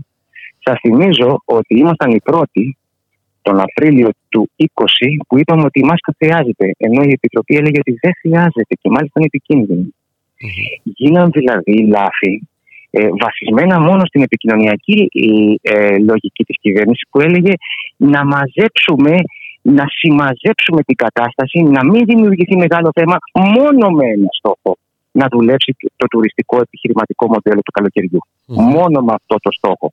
Όπου δεν είναι τυχαίο που κλείνουν τα πάντα το χειμώνα, βέβαια εκεί υπάρχει και λίγο το κρύο, αλλά στην Ελλάδα για πιο κρύο μιλάμε, και ανοίγουν τα πάντα προκλητικά το καλοκαίρι. Ε, είναι φοβερό γιατί εμείς επανειλημμένα ζητάμε, όπως αντιμετωπίζονται οι Έλληνες πολίτες, να αντιμετωπιστούν και οι ξενοι Οι οποίοι μάλιστα δεν πάνε στη δουλειά τους, δεν βγάζουν νεροκάματο για να ταΐσουν τα παιδιά τους, οι οποίοι ξένοι έρχονται για διασκέδαση. Με σεβασμό λοιπόν στους ανθρώπους αυτούς που θέλουν να ξεκουραστούν, όταν μπαίνουν στη χώρα, λίγο πριν μπουν, τι πιο απλό να κάνουν ένα ράτι. Και πολύ περισσότερο να κάνουν PCR. Επανειλημμένο το ζηταμε δεν έχει νόημα να έρχονται στη χώρα και μετά να τους κάνεις οτιδήποτε, γιατί δεν τους κάνεις τότε, γιατί είναι ήδη αργά. Πώς να τους γυρίσεις πάλι πίσω. Τους έχεις λοιπόν και γυρνάνε με ένα πιστοποιητικό εμβολιασμό. Ένα απλό πιστοποιητικό, όταν πολύ καλά ξέρουμε ότι και εμβολιασμένοι μεταδίδουν. Μα το, Νοσούν και μεταδίδουν. Μα το απέδειξε η πράξη. Ναι, ναι. Το απέδειξε η πράξη. Με πιστοποιητικό εμβολιασμό έμπαινες όλο το χειμώνα, έμπαινες στα μαγαζιά. Δεν έμπαινες άμα δεν είχες rapid. Δεν έμπαινες. Απλά δεν έμπαινες. Στο νοσοκομείο έμπαινες, δεν έμπαινες. Rapid PCR. Γιατί λοιπόν οι ξένοι πρέπει να έρχονται, Γιατί οι ξένοι κουβαλάνε λεφτά. Δηλαδή, πόσο πουλημένοι είμαστε σαν κοινωνία. Σαν κοινωνία το λέω. Η δε κυβέρνηση παίζει σε αυτό το μοντέλο. Ότι όταν υπάρχουν λεφτά στη μέση, το λέει ο κόσμος, ο λαός, ε, χρήμα δηλαδή. Όλα έρονται, όλα προσαρμόζονται. Όταν δεν υπάρχουν, τότε αρχίζουμε και μιλάμε για επιστημονικά δεδομένα, ιατρικά ε, ασφαλή πρωτόκολλα. Δηλαδή το τίποτα. Αυτό λοιπόν, ξέρετε, έγινε αντιληπτό από τον κόσμο. Αυτό έγινε αντιληπτό και τι προξένησε, προξένησε αμφιβολία και αμφισβήτηση ε, της κεντρικής γραμμής. Να λοιπόν το ζήτημα των εμβολίων, να το ζήτημα της δυσαρέσκειας του κόσμου, κυρίως για τα μέτρα. Προσέξτε, και όχι για την νόσο. Ναι, κοιτάξτε, ε, πολλές φορές ε, τα μέτρα ήταν εμφανώς ε, παράλογα. Όπως το μέτρο της μουσικής, ας πούμε. Όπως το μέτρο να κλείνουν τα περίπτερα. Ε, τι να πρωτοθυμηθούμε. Είναι, όλα αυτά πρέπει να, να τα μαζέψουμε κάποια στιγμή. Σε μια courier για να μπεις, πρέπει να μπεις μέσα σε ένα χώρο που είναι ξέρω, 20 τετραγωνικά, πρέπει να μπεις ένα-ένα μέσα. Δεν θα πας μια δημόσια υπηρεσία στην τράπεζα. Στην τράπεζα πρέπει. Ατέλειωτε σειρές έξω γιατί δεν μπορεί να είναι παραπάνω από 7 ή, ή 5 ε, εξυπηρετούμενοι πολίτες μέσα σε, σε, μια τράπεζα. Σε μεγάλη τράπεζα. Μιλάμε για 100-200 τετραγωνικά χώρους. Δηλαδή αυτό ήταν πρόβλημα το να μπαίνουν οι άνθρωποι περισσότεροι. Όχι, δεν λέω όλοι μαζί. Στα νοσοκομεία κλείσαν τα τακτικά γιατρία. Γιατί να μην, να μην προσέχουν στα τακτικά γιατρία που είναι μεγάλη χώρη υποδοχής; Είναι πάνω από 300 τετραγωνικά. Να μπαίνουν ανά 3-4 τετραγωνικά ο καθένας. Δηλαδή να μπαίνουν, ε, ξέρω εγώ, ε, 35 άνθρωποι μαζί, άνετα και να κάνουν τη δουλειά τους. Τα κλείσαν τα χειρουργεία. Η άποψη ε, ε, δεν είχε λογική. Η μόνη λογική ε, που βλέπουμε από αυτήν τη διαχείριση είναι η λογική της ιδιωτικοποίησης. Δηλαδή, Κοιτάξτε, στον ιδιωτικό τομέα κανένας περιορισμός. Τα ιατρία full, τα χειρουργία full, τα ραντεβού full. Εκεί βέβαια ο κόσμος τάσκαγε. Εκεί επιτρεπόταν. Το ίδιο σενάριο. Όπου τα σκάς, όλα επιτρέπονται. Όπου διεκδικείς δικαιώματα πολίτη, όλα είναι συγκεκριμένα και επικοινωνιακά με ένα στόχο. Την επιχειρηματικότητα του τουρισμού. Και βεβαίως και βεβαίως την ενίσχυση του ιδιωτικού τομέα της υγείας. Αυτά δύο πράγματα. γιατί ακούμε εδώ για τους σχεδιασμούς. Δεν τους κρύβει ο κύριος Πλεύρης. Έτσι όχι, θέλει όχι. μεγαλύτερη εμπλοκή των ιδιωτών στα δημόσια νοσοκομεία και των ασφαλιστικών φυσικά. Κοιτάξτε, το, το μοντέλο τους είναι. Φτάσαν τα νοσοκομεία να ξοδεύουν περίπου ένα δις ήταν ε, τρία δις πριν από περίπου 7, 8, 10 χρόνια. Ε, άλλο να κατεβάσουν τα κόστη δεν τους παίρνει, θα πρέπει να κλείσουν τα νοσοκομεία. Ε, Διορισμούς δεν κάνουν. Οι 17.000 γιατροί που προβλέπονται στο σύστημα ε, έχουν γίνει μόνο 7. Μάλιστα. Ε, 25.000 γιατροί τα τελευταία 10 χρόνια φύγαν για το εξωτερικό. Συνταξιοδοτούνται άρδιν οι γιατροί, ο ένας πίσω από τον άλλον. Δεν αντικαθίσταται. Τι έπρεπε λοιπόν να κάνουν για να μην πούνε ότι αύριο το πρωί το κάθε νοσοκομείο θα βάλει ένα τεράστιο λουκέτο και θα κλείσει την είσοδό του, έπρεπε να πούνε ότι υπάρχουν γιατροί, είναι διαθέσιμοι στον ιδιωτικό τομέα, πέρα από τις ιδιωτικές τους δραστηριότητες, να μπουν στο νοσοκομείο και να το ενισχύσουν. Φυσικά πληρωνόμενοι, φυσικά κοστίζοντας πολύ περισσότερο αν έβαζε έναν γιατρό σε κάθε ειδικότητα στο νοσοκομείο, αλλά αυτό που τους ενδιαφέρει θέλουν να ενισχύσουν την άποψη ότι το σύστημα δημόσιο και ιδιωτικό είναι ένας αχταρμάς που μπορεί να εναλλάσσει από δημόσιο σε ιδιωτικό, από δραστηριότητα σε δραστηριότητα μέσα και έξω, χωρίς διοικητική ευθύνη, χωρίς συνέχεια, χωρίς συνέπειες, χωρίς απολογισμό ε, σε έναν κεντρικό διευθυντή μιας κλινικής, χωρίς συνεργασία μεταξύ των γιατρών, με επιστημονικά αμφίβολα κριτήρια, με συνδικαλιστικά ανύπαρκτη δραστηριότητα. Οι ιδιώτες προφανώς δεν συνδικαλίζονται, ειδικότερα σε σχέση με, με τις υποχρεώσεις στα νοσοκομεία όποιε θα είναι αυτές. Σιγά μην, κάνουμε, μην μπουν στο σωματείο, αφού, αφού οι, οι, οι ίδιοι οι γιατροί του νοσοκομείου είναι πολλές φορές λιγότεροι από όσο θα έπρεπε να είναι. Οι συνδικαλιζόμενοι εννοώ. Άρα λοιπόν για όλους αυτούς τους λόγους, συν το ότι ο, η Βαβέλ τι θα δημιουργηθεί. Βαβέλ γλωσσών, συμπεριφορών, απόψεων, στόχων, ε, συμφερόντων. Ε, θα, θα αποδιοργανώσει εντελώς το δημόσιο τομέα εντελώς αυτό το λίγο που έχει μείνει και τότε θα είναι η ώρα να μιλήσουμε για τάξη που θα μπει από τις ασφαλιστικές εταιρείες. Βλέπετε, ασπή πρόνοια που βάλετε ε, κανόνι και, και, και, και δεν αποζημιώθηκε κανένας. Ε, για μια τάξη που θα μπει από τον ιδιωτικό τομέα, ο οποίος θα καλύψει τα κενά. Γενικά η λογική τους ήταν εφεδρείες ναι, Την ίδια λογική τη βλέπουμε παντού ε, κύριε Ποταμίτη. Την είδαμε και πρόσφατα σε ό,τι αφορά τον ΕΦΚΑ έτσι, το δημόσιο που δεν μπορεί να ανταποκριθεί ε, Μόνο που στην έκδοση των συντάξεων ε, και τα λοιπά και τα λοιπά και τα λοιπά. Οπότε όλοι, ε, ε, κάτι πίσω, κάποιος πίσω άριστος πρέπει να αναλάβει την ναι. ευθύνη. Ναι πίσω από την, από την επιχειρηματικότητα και την αποτελεσματικότητα σε εισαγωγικά του ιδιωτικού τομέα κρύβεται η εκμετάλλευση του δημόσιου τομέα. Με την κάλυψη του δημοσίου, με την κάλυψη του δημοσίου και δώσαν τις επιδοτήσεις σε όλους τους επιχειρηματίες, τις επιστρεφόμενες με την κάλυψη του δημοσίου. Με την κάλυψη του δημοσίου δεν χρηματοδοτήθηκαν οι τράπεζες 8 φορές τα τελευταία 12 χρόνια με πάνω από 220 δισεκατομμύρια ευρώ. Με την κάλυψη του δημοσίου δεν γίνονται οι πόλεμοι με την κάλυψη του δημοσίου δεν έγινε όλη η στήριξη, όποια στήριξη σε όλες τις χώρες ε, για την πανδημία. Δηλαδή το δημόσιο το θέλουν να καθαρίζει στα δύσκολα, να στείλει τις υποδομές, να τις πληρώνει ο κόσμος ή να τις χρεώνεται τα νοσοκομεία, τα ιατρία, τα πρωτοβάθμια φροντίδα υγείας, τα ελικόπτερα, τα αεροπλάνα των διακομιδών. Το παιδάκι που σώθηκε τις προάλλες, το χέρι του. Mm-hmm. Δούλεψαν πολλοί άνθρωποι και με πάρα πολύ μεγάλο οικονομικό κόστος για το δημόσιο. Αυτό το παιδάκι να μας απαντήσουν όσοι υποστηρίζουν τον ιδιωτικό τομέα θα σωζόταν στον ιδιωτικό τομέα αν δεν κάλυπτε το κράτος, το δημόσιο, η κοινωνία αυτές τις πολλές χιλιάδες ευρώ ε, δαπάνες για να σωθεί αυτό το γεράκι. Όταν λέω πολλές, εννοώ κατηγορία ένα σπίτι. Ε, δεν εννοώ, ας πούμε, 5.000. Άρα λοιπόν, το δημόσιο το θέλουν για να καθαρίζεις τα δύσκολα και μόλις καθαρίσει, δηλαδή μόλις αντιμετωπίσει ας πούμε, μια φωτιά, μια πλημμύρα, προσέξτε τι λέω τώρα, μια πανδημία, να έρθει ο ιδιωτικός τομέας να γλύψει τα, τα, τα, κέρδη. Να πάρει δηλαδή κέρδος μόνο και όχι κόστος. Ε, Εμείς λοιπόν λέμε ότι εφόσον το δημόσιο καθαρίζει, καθαρίζει και εφόσον το δημόσιο αποτελεί σταθερή αξία για τα συμφέροντα της κοινωνίας, ειδικά σε κρίσιμες καταστάσεις, ε, α είναι το δημόσιο αυτό που και τελικά θα διαχειριστεί την κατάσταση και όχι ο ιδιωτικός τομέας. Ο ιδιωτικός τομέας έχει τη θέση του, πρωτοβάθμια κυρίω mm-hmm. και σε διαγνωστικό επίπεδο ιατρική. Ε, κατά την άποψή μου, και σε διαγνωστικό επίπεδο μπορούν να τα απεξέλθουν τα νοσοκομεία δημοσία, αρκεί να πάρει ανθρώπους, να δουλεύουν. Ναι, αυτό είναι το ζητούμενο. Αρκεί να, είπατε τη σωστή λέξη. Αρκεί να πάρει ανθρώπους. Εκτός από τις προσλήψεις που πρέπει να γίνουν, υπάρχουν και, κά, και κάποιοι άνθρωποι που είναι με συμβάσεις. Οι οποίες τι θα γίνει, θα ανανεωθούν αυτές οι συμβάσεις. Έχουμε 6.000 ε, υγειονομικούς που μένουν εκτός, παραμένουν εκτός του συστήματος υγείας. Ακούστε, είναι 20.000 η σύμβαση. 6.000 είναι αυτοί που είναι, όπως είπατε, σε.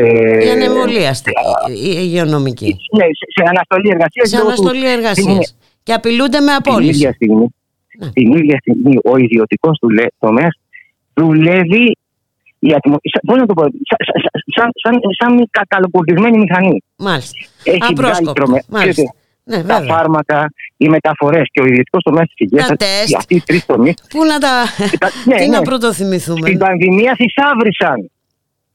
Λοιπόν, γιατί τα τεστ να μην είναι δωρεάν, γιατί το PCR να μην συνταγογραφείται; Να μας απαντήσει κάποιος γιατί το PCR να μην συνταγογραφείται; Γιατί να μην υπάρχει μια πλατφόρμα που να παίρνει όλους τους πολίτες πάνω της, να καταγράφονται επίσημα, και όχι με self-test, ε, μην πω το ατή, δεν θέλω να το εξάσω.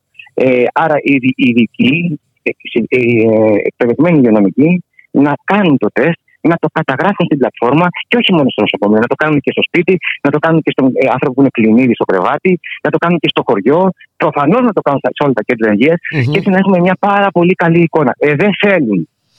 Θέλουν να τη βγάλουν όσο πιο φθηνά γίνεται, να μην διορίσουν και μετά δεν θέλουν να τους έχουν στην πλάτη τους τους γιατρούς που χρειάζεται το σύστημα. Τα νοσοκομεία έχουν 17.000, αυτό το είπα πριν τους χρειάζεται άλλους 7.000 τουλάχιστον. Σήμερα είναι μόνο με 7.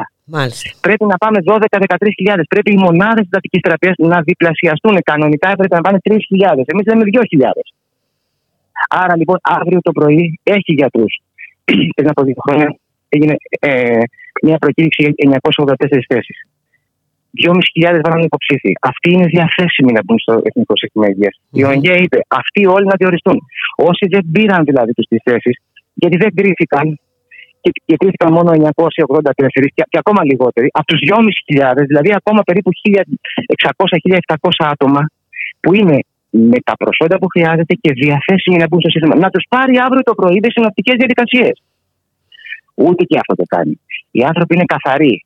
Τα βάλαμε με το εθνικό σύστημα. Δεν θέλουμε τίποτα να μυρίζει εθνικό, δημόσιο, κρατικό και κοινοφελε Θέλουμε μόνο ε, ό,τι είναι κοντά συνδεμένο άμεσα με το ιδιωτελές κέρδος των ιδιωτών. Ιδιωτελές το λέω γιατί δεν, δεν συμμετείχαν και πουθενά ιδιαίτερα στο θέμα του κορονοϊού. Τα πιο πολλά νοσοκομεία τους στα ιδιωτικά τα κρατήσανε σφραγισμένα. Αποστηρωμένα ε, βέβαια, και όποιους δέχθηκαν ήταν στο όριο της ε, ε ε, ήταν στο όριο να βγουν από το νοσοκομείο. Εντάξει. Πάντως, ε, για να κλείσουμε, ε, κοιτάξτε, πρέπει ο πολίτης. Σήμερα πάντως, από ό,τι είδα και στην τηλεόραση, δεν μπορούσα να είμαι εκεί. Η κινητοποίηση έξω από το Υπουργείο Υγείας ήταν μεγάλη. Υπήρχε συμμετοχή. Κάναμε παντού, παντού παρουσίες. Εμεί και παρόλο που είμαστε ένα περιφερειακό νοσοκομείο σε ναι. μικρό νησί, του Ζάκυνθο, ε, ήμασταν εκεί 15 άνθρωποι, 20. Ε, μιλήσαμε μεταξύ μας, δώσαμε συνεντεύξεις, ε, αναπτύσσαμε ένα καινούριο πανό. Mm-hmm. Ε, υπάρχει μια πολύ καλή κινητικότητα. Θα θέλαμε ακόμα μεγαλύτερη των εργαζομένων. Mm-hmm. Όμως είναι καιρός ο πολίτης να κάτσει λίγο και να σκεφτεί τι του ετοιμάζουν, τι ανάγκες έχει, ποιος αποδείχτηκε ότι ήταν μαζί του. Δυστυχώς ή ευτυχώς ήταν το κράτος και το δημόσιο που έλυσε τα βασικά προβλήματα των ανθρώπων, όπως κυρίως της χρηματοδότησής τους για να μην πεθάνουν και να έχουν φαγητό να, να τρώνε. Το ίδιο έγινε και με τις τράπεζες για να μην κλείσουν, που και να κλείσουν δεν θα γίνανε φοβερό αν μία αναλάμβανε τη δουλειά τους. Αλλά αυτό είναι μια άλλη κουβέντα. Είναι άλλη, άλλη τάξη ζήτημα. Το θέμα είναι ότι εδώ μιλάμε για την υγεία. Ε, τι σοβαρότερο από αυτό, ε, κύριε Βοταμίτη. Κοιτάξτε, τα κόστη είναι πολύ ψηλά. Όποιος νομίζει ότι μπορεί να ασφαλιστεί με ένα-δύο χιλιάρικα που δεν είναι σήμερα ενεργή λέξη, με 5 και 6 εκατοστάρικα θα φτάσουν τα 2 και 3 στην αρχή το χρόνο και μετά θα ξεπεταχθούν στις πάνω από 10.000 αν θέλεις να έχεις μια αξιοπρεπή σε όλες τις περιπτώσεις κάλυψη ασφαλιστική. Και τότε οι πολίτες θα χωριστούν σε δύο μεγάλες κατηγορίες. Αυτοί που θα πεθαίνουν από καμία ε, δυνατότητα, από καμία δυνατότητα να έχουν πρόσβαση στο σύστημα υγείας και αυτοί που θα μπορούν ακόμα να το κάνουν όσο έχουν δουλειά και όσο τους περισσεύουν αυτά τα 10.000 το χρόνο.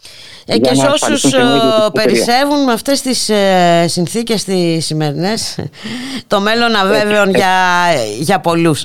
Να σας ευχαριστήσω πάρα πολύ κύριε Ποταμίτη, να είσαστε καλά. Και εγώ να σας ευχαριστήσω, εύχομαι στους ε, ακροατές μας να κάνουν τις δεύτερες σκέψεις τους. Ε, νομίζω ότι όλο αυτό το διάστημα θα πρέπει να έχουν ε, αντιληφθεί ε, μερικά πράγματα. Ε, το θέμα είναι ότι βάλλονται από παντού και ε, καταλαβαίνετε. Ε, βέβαια, ε, βέβαια, γιατί η σκέψη δεν είναι ανεξάρτητο πράγμα από τις κοινωνικές συνθήκες στην οποία, λαμβάνουν, λαμβάνουν αυτές οι σκέψεις χώρα. Να σας ευχαριστήσω πάρα πολύ. Να είστε καλά. Καλή συνέχεια. Να είστε καλά κι εσείς. Ευχαριστώ. Γεια χαρά. Bye.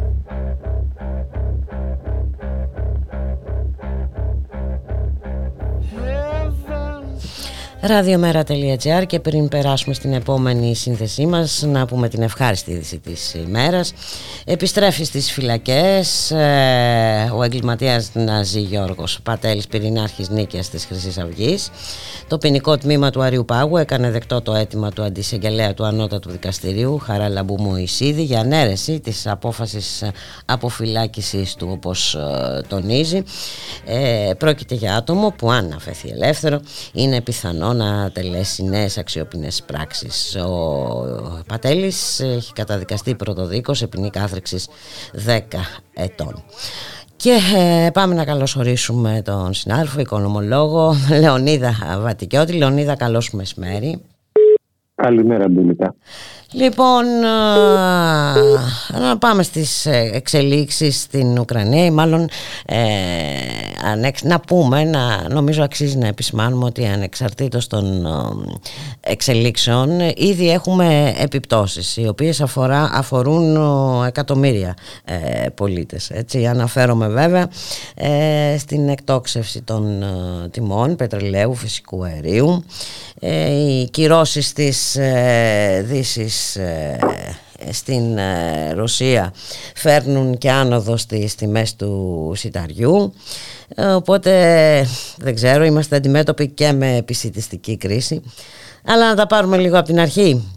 Γιατί όλα αυτά Λεωνίδα Βατικιώτη; Νομίζω, νομίζω πως η κρίση στην Ουκρανία ακόμα και αν δεν υπήρχε έπρεπε να εφευρεθεί οι Ηνωμένες Πολιτείες προκάλεσαν ε, όλο το προηγούμενο χρονικό διάστημα, αναφέρομαι στο τελευταίο έτος, το 2021, ε, αυτή την κρίση με την ε, Ρωσία προκειμένου να βρουν μια καλή ευκαιρία για να κλείσουν τις τρόφιμες φυσικού αερίου με τις οποίες η Ρωσία τροφοδοτεί την ευρωπαϊκή Η εκτίμησή μου είναι ότι γενικά οι, οι κυρίως οι Ηνωμένες Πολιτείες και δευτερευόντως ε, χώρες ευρωπαϊκές όπως είναι η Αγγλία αλλά και άλλες ε, έβλεπαν με καλό μάτι ε, την περικύκλωση της Ρωσίας. Αυτή η περικύκλωση έρχεται να αναιρέσει μια ρητή συμφωνία που υπήρξε μεταξύ όλων των ηγετών όταν γκρεμιζόταν το τείχο του Βερολίνου και όταν διαλυόταν η Σοβιετική Ένωση, ε, που είχε περιγραφεί αυτή η συμφωνία με τον εξής λιτό και καθαρό τρόπο. Ότι το ΝΑΤΟ δεν πρόκειται να επεκταθεί ούτε κατά μία ίντσα προς τα ανατολικα Ε, ήταν μια συμφωνία η οποία διασφάλιζε είναι αυτές οι περίφημες εγγύησεις ασφαλείας ότι δεν πρόκειται ποτέ να κινδυνεύσει ε, η Ρωσία από την επέκταση του ΝΑΤΟ και όπως καταλαβαίνουμε όλοι από τους νικητές ε, του ψυχρού Αυτή η συμφωνία ακυρώθηκε από τις ίδιες τις Ηνωμένες Πολιτείες και το ΝΑΤΟ.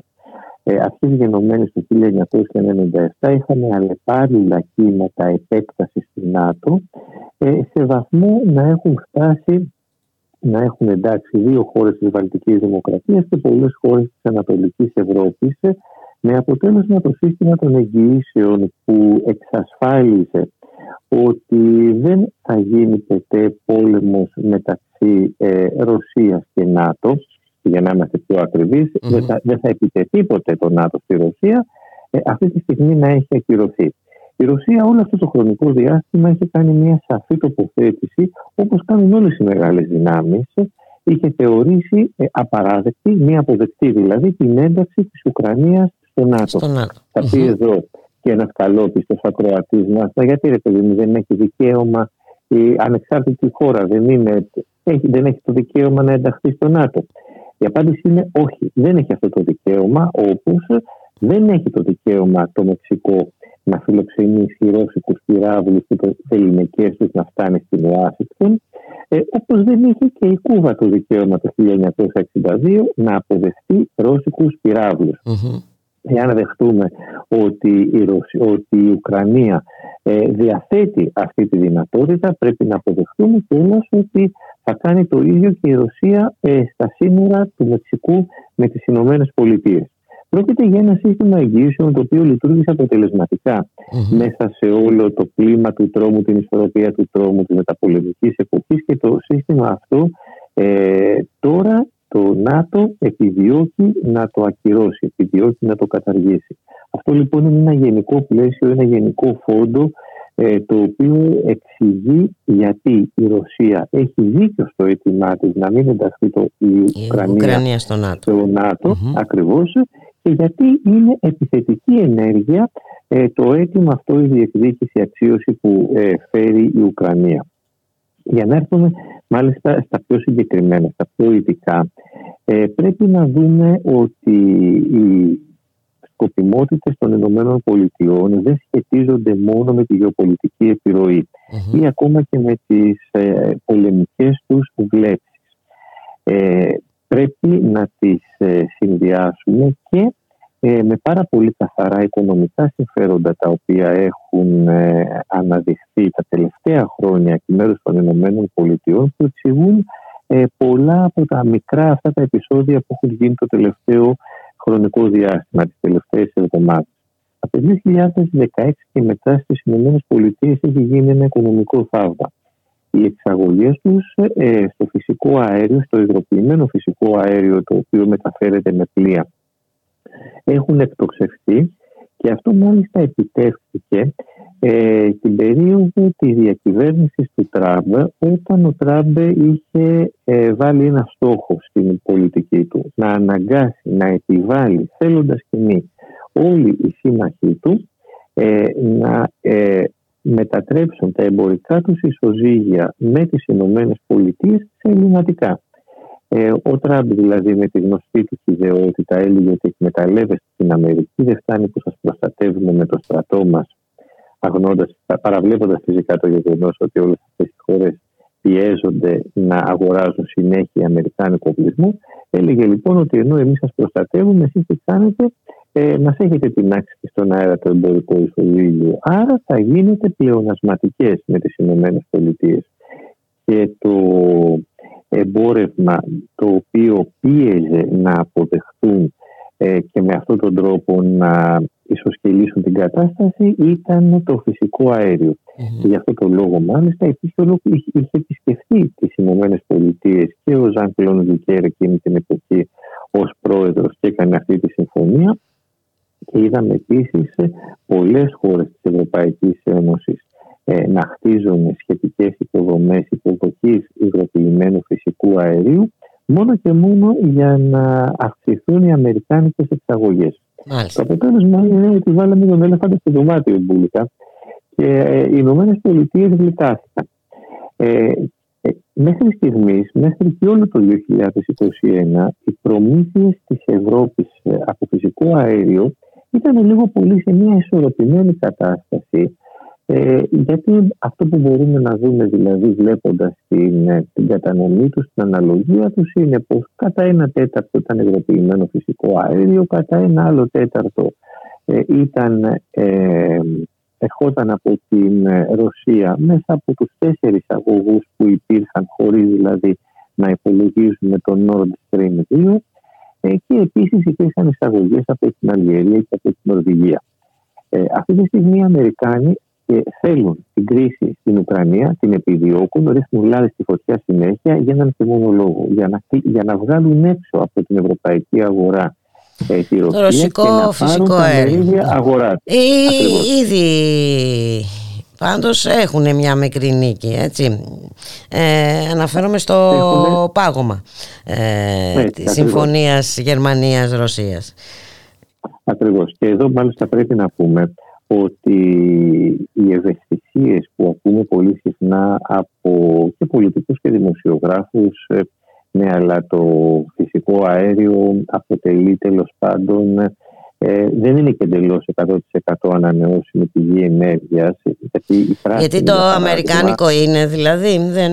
Ακριβώς. Ναι. Η πράσινη, για παράδειγμα, ναι. στη Γερμανία, αυτό το επιχείρημα είχαν επικαλεστεί ε, ε, διεκδικώντας να μην δοθεί άδεια στο Nord Stream 2, ο οποίος πρέπει να πούμε ότι είναι ευρωπαϊκό project, ε, δεν είναι ένα ρώσικο project. Συμμετείχε και η Γερμανία στην κατασκευή του, στη χρηματοδότηση mm-hmm. και με κονδύλια της Ευρωπαϊκής Ένωσης, δηλαδή δικά μας λεφτά. Παρ' όλα αυτά όμως οι Γερμανοί, οι πράσινοι, οι λαλίστατοι, ε, δεν έχουν πει λέξη για το αμερικάνικο φυσικό αέριο, το οποίο μάλιστα είναι και συστολιστικό. Παράγεται δηλαδή με μια τεχνολογία η οποία είναι κατεξοχήν καταστροφική Μάλιστα, για το περιβάλλον. Για το φυσικό περιβάλλον, ακριβώς. Ε, πιστεύω ότι... Πώς βλέπεις να εξελίσσεται η κατάσταση; Αυτό ε, πιστεύω ότι η Δύση θέλει την κλιμάκωση αυτής της κρίσης. Πρέπει να αναφέρουμε στα θετικά της συγκυρίας ότι οι ευρωπαϊκοί λαοί στέκονται αρνητικά απέναντι στο ενδεχόμενο της ε, ε, πολεμικής εμπλοκής. Έγινε μια πανευρωπαϊκή έρευνα πριν από λίγες ε, που έδειξε ότι μεταξύ 7 ε, διαφορετικών χωρών της Ευρωπαϊκής Ένωσης που έδειξε ότι το 47% του πληθυσμού ε, η μοναδική εμπλοκή της Ευρώπης που αποδέχεται, που θεωρεί αναγκαία, είναι ε, η διπλωματικη Ένα 13% δήλωσε ότι δεν θέλει καμία εμπλοκή ε, και ένα ε, 20% αποδέχθηκε το ενδεχόμενο της ε, πολεμικής εμπλοκής εάν και μόνο εάν αποδεχθεί αναγκαία. Μόνο το 7% θεώρησε αναγκαία την εμπλοκή αυτή στην Ελλάδα. Τα ποσοστά ε, ε, απόρριψης του ενδεχόμενου της στρατιωτικής εμπλοκής είναι πολύ το 51% συγκεκριμένα του ελληνικού πληθυσμού ε, αποδέχτηκε το ενδεχόμενο ε, της ε, διπλωματικής εμπλοκής της Ευρώπης. Ε, το 21% είπε ότι δεν θέλει καμία εμπλοκή ε, σε αυτή την κρίση. Καταλαβαίνουμε εδώ ότι η απόφαση, η ανακοίνωση του Πρωθυπουργού ότι η Ελλάδα θα συμμετάσχει με το ΝΑΤΟ ε, σε ό,τι τη ζητηθει είναι μια απόφαση η οποία απάδει τις ε, θέλησεις των αισθημάτων του ίδιου του ελληνικού λαού ο οποίος επιλέγει την αποστασιοποίηση από τον εξτρεμισμό από τα πολεμικά παιχνίδια του ΝΑΤΟ. Και για να μην έχουμε καμία αμφιβολία σε σχέση με το ΝΑΤΟ να θυμίσουμε ότι όλη αυτή η περιπέτεια στην Ουκρανία ξεκίνησε το 2014 με αφορμή ένα πραξικόπημα που οργανώθηκε στην Ουκρανία και ένα πραξικόπημα ανατράπηκε η φιλορωσική εκλεγμένη κυβέρνηση ε, το οποίο μάλιστα είχε οργανωθεί και από τους Ναζί της, ε, ε, της Ουκρανίας. Ε, δεν θα ξεχάσουμε την, ε, ε, πώς είχαν πλημμυρίσει την πλατεία με οι Ναζί κρατώντας σβάστηκες και πώς η καλή μας Ευρωπαϊκή Ένωση η οποία πάντα μάχεται για τα δημοκρατικά ιδεώδη. Ναι, ναι, τα δικαιώματα. Βέβαια. Ναι. Ακριβώς. Τους χρηματοδότησε αδρά και συνεχίζει να χρηματοδοτεί αδρά ε, του μαζί της Ουκρανίας. Ε, κατά συνέπεια, αυτό που καταλαβαίνουμε είναι ότι οι Ουκρανοί αυτή τη στιγμή λειτουργούν εξ ονόματος των αμερικανων ε, οι οποίοι, αν κάτι θέλουν, είναι να διώξουν την Ρωσία από την αγορά φυσικού αερίου στην Ευρωπαϊκή Ένωση ε, και δυστυχώς ε, σε αυτή την κατεύθυνση είναι διατεθειμένοι να μετατρέψουν την Ουκρανία σε κρανίου τόπο. Τόσο η ε, ηγεσία, η πολιτική της Ουκρανίας όσο και το ΝΑΤΟ. Τα πράγματα όμως δεν είναι όπως στο παρελθόν. Εδώ βρισκόμαστε σε οριακά σημεία Λεωνίδα Βατικιώτη. Εδώ δεν έχουμε παλιές βεβαιότητες και σταθερές. Έτσι. Ε, έχουμε, ε, έχουμε όμως μια μεγάλη παράδοση μπουλικα, έτσι. Όπως ε, οι λαοί της Ευρώπης το 2003 βροντοφώνονταν όχι αίμα για το πετρέλαιο, σήμερα πρέπει να πούμε όχι αίμα για το φυσικό αέριο, το ΝΑΤΟ να φύγει από την Ουκρανία, πρέπει να παλέψουμε να διαλυθεί αυτός το πολεμικός συναστισμό πρέπει να διεκδικήσουμε καμία εμπλοκή της Ελλάδας να κλείσει σήμερα η στρατιωτική πολεμική βάση στην Αλεξανδρούπολη, στην Αλεξανδρούπολη. Που, ε. που φιλοξενεί τα πολεμικά ελικόπτερα των Αμερικανών δεν έχει καμιά δουλειά, ε, δεν έχει καμιά δουλειά οι Αμερικάνοι στην Αλεξανδρούπολη και να κλείσει της στρατιωτικής Κάποιος τους την έδωσε αυτή τη δουλειά, Λεωνίδα Βατικιώτη. Ακριβώς. Ακριβώς. Ε, και μόνο εμείς μπορούμε, αν μπορούμε, με τις κινητοποιήσεις μας και όπως και... Ε, ε, είναι, δεικτική, είναι δεικτικά τα αποτελέσματα της έρευνας που ανέφερες, δεν αρκούν όμως μόνο αυτά. Έχουμε ένα υποτονικό αντιπολεμικό κίνημα και δεν μιλάω μόνο για τη χώρα μας. Ε, θα δούμε. Θα έχουμε την ευκαιρία να τα ξαναπούμε. Να σε ευχαριστήσω πάρα πολύ. Να είσαι καλά. Καλή Γεια χαρά. Γεια.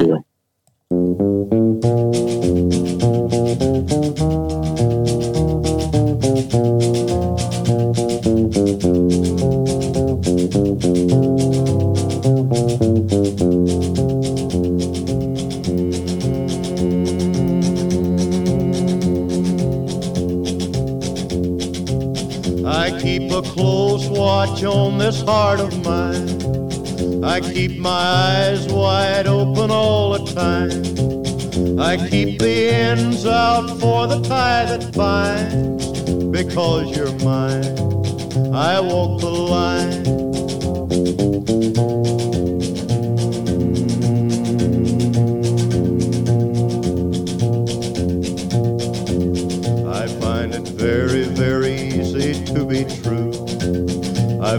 myself alone when each day's through.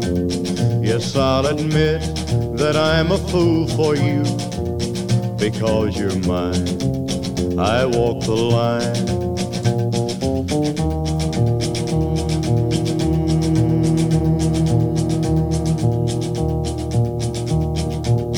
As sure as night is dark and day is light I keep you on my mind both day and night. And happiness I've known proves that it's right. Because you're mine, I walk the line.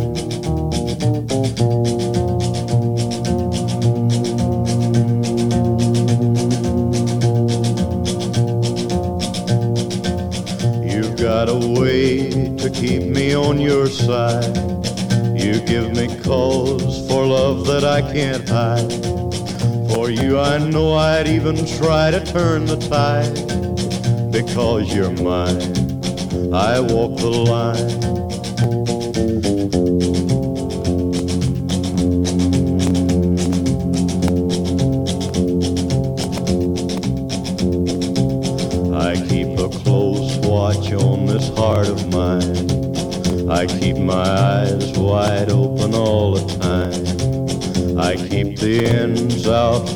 Tie that binds. Because you're mine, I walk the line.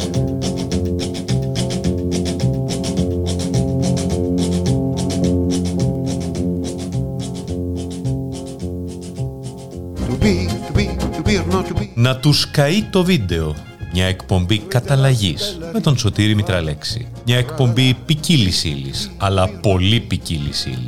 Μια εκπομπή χωρίς απολύτως καμία συνοχή. Και αυτό είναι δέσμευση. Μια εκπομπή καταστροφής και αναδημιουργίας, αλλά κυρίως καταστροφής. Να τους καεί το βίντεο κάθε Τετάρτη βράδυ στις 9. Προφανώς στο ράδιο Μέρα.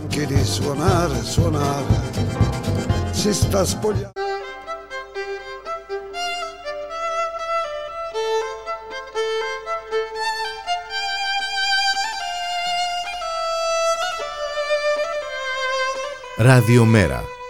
Η ανυπακοή στο ραδιόφωνο.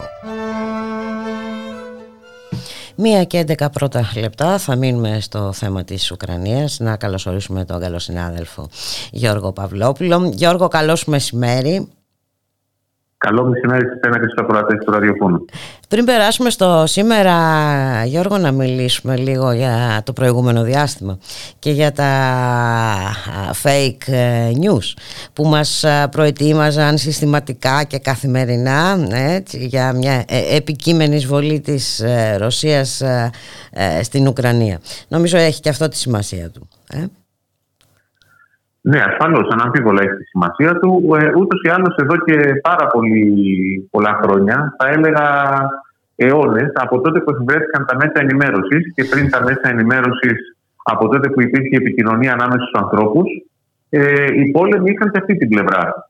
Ε, οι αντιπαραθέσεις. Είχαν την πλευρά της προπαγάνδας, της προετοιμασίας του εδάφους, ώστε να είναι πιο πρόσφορο, ώστε η κάθε πλευρά να προωθήσει τα σχέδιά της. Ε, Απλώς κάθε περίοδο αυτό διεξάγεται με διαφορετικά μέσα. Τώρα, όπως καταλαβαίνει πολύ εύκολα κανένας, η ψηφιακή εποχή, η αποθέωση των, ε, ε των κοινωνικών μέσων όπως ονομάζονται, δίνει τεράστιες δυνατότητες και φυσικά αυτό το εκμεταλλεύονται ε, ε, οι πάντες. Αυτό έγινε και στη συγκεκριμένη στιγμή και από τη μία και από την άλλη πλευρά. Ε, βλέπουμε τώρα πώς τη βλέπεις την κατάσταση να εξελίσσεται; Έχουμε κυρώσεις από την πλευρά της Δύσης ένα ζητούμενο των Ηνωμένων Πολιτειών να παγώσει ο αγωγός ε, έτσι, φυσικού αερίου επετέχθη. Ε, είχαμε τις σχετικές ανακοινώσεις από το Γερμανό Καγκελάριο. Ε, βλέπουμε ότι ε, πεδίο δόξης λαμπρών για τους ε, κερδοσκόπους.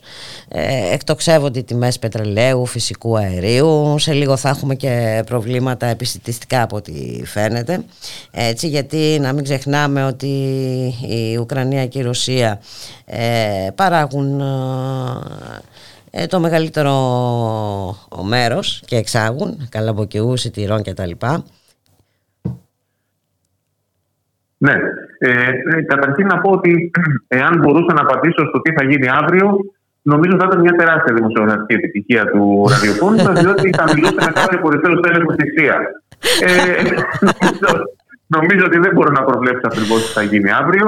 Ε, η κατάσταση είναι πολύ δύσκολη. Ε, το σίγουρο εξ αρχής ήταν και είναι ότι δεν πρόκειται να δούμε ένα πόλεμο ανάμεσα στις ΗΠΑ, ΝΑΤΟ και Ρωσία. Mm-hmm. Δεν υπάρχει περίπτωση να δούμε αυτό το πράγμα, τουλάχιστον ε, απευθείας, διότι εύκολα καταλαβαίνει κανείς τι θα σήμαινε αυτό για όλη την ανθρωπότητα και όχι μόνο για την Ουκρανία. Ε, είναι αμφίβολο εάν θα δούμε μια αντιπαράθεση ανάμεσα σε Ρωσία και Ουκρανία. Αλλά δεν είναι βέβαιο ότι δεν θα δούμε, διότι η κατάσταση είναι εξαιρετικά εύστρafη και ασκούνται τρομακτικές πιέσεις, ειδικά αυτή την περίοδο στην Ουκρανία και στον πρόεδρό της. Mm-hmm. Ε, γιατί όπως και να το κάνουμε, ε, βλέπει να ακροτηριάζεται, έστω και τυπικά, γιατί επί της ουσίας έχει ακροτηριαστεί, ε, βλέπει να ακροτηριάζεται και υπάρχουν τρομερές πιέσεις για να αντιδράσει, να κάνει κάτι, να, να δείξει ότι βρε αδερφέ, δεν θα το καταπιούμε έτσι αυτό. Και το να κάνει κάτι σημαίνει να έχει αίμα. Όπως και από την άλλη πλευρά το ίδιο. Έχουμε και ένα ε, διάταγμα τώρα... επιστράτευσης από τον Ζελένσκι.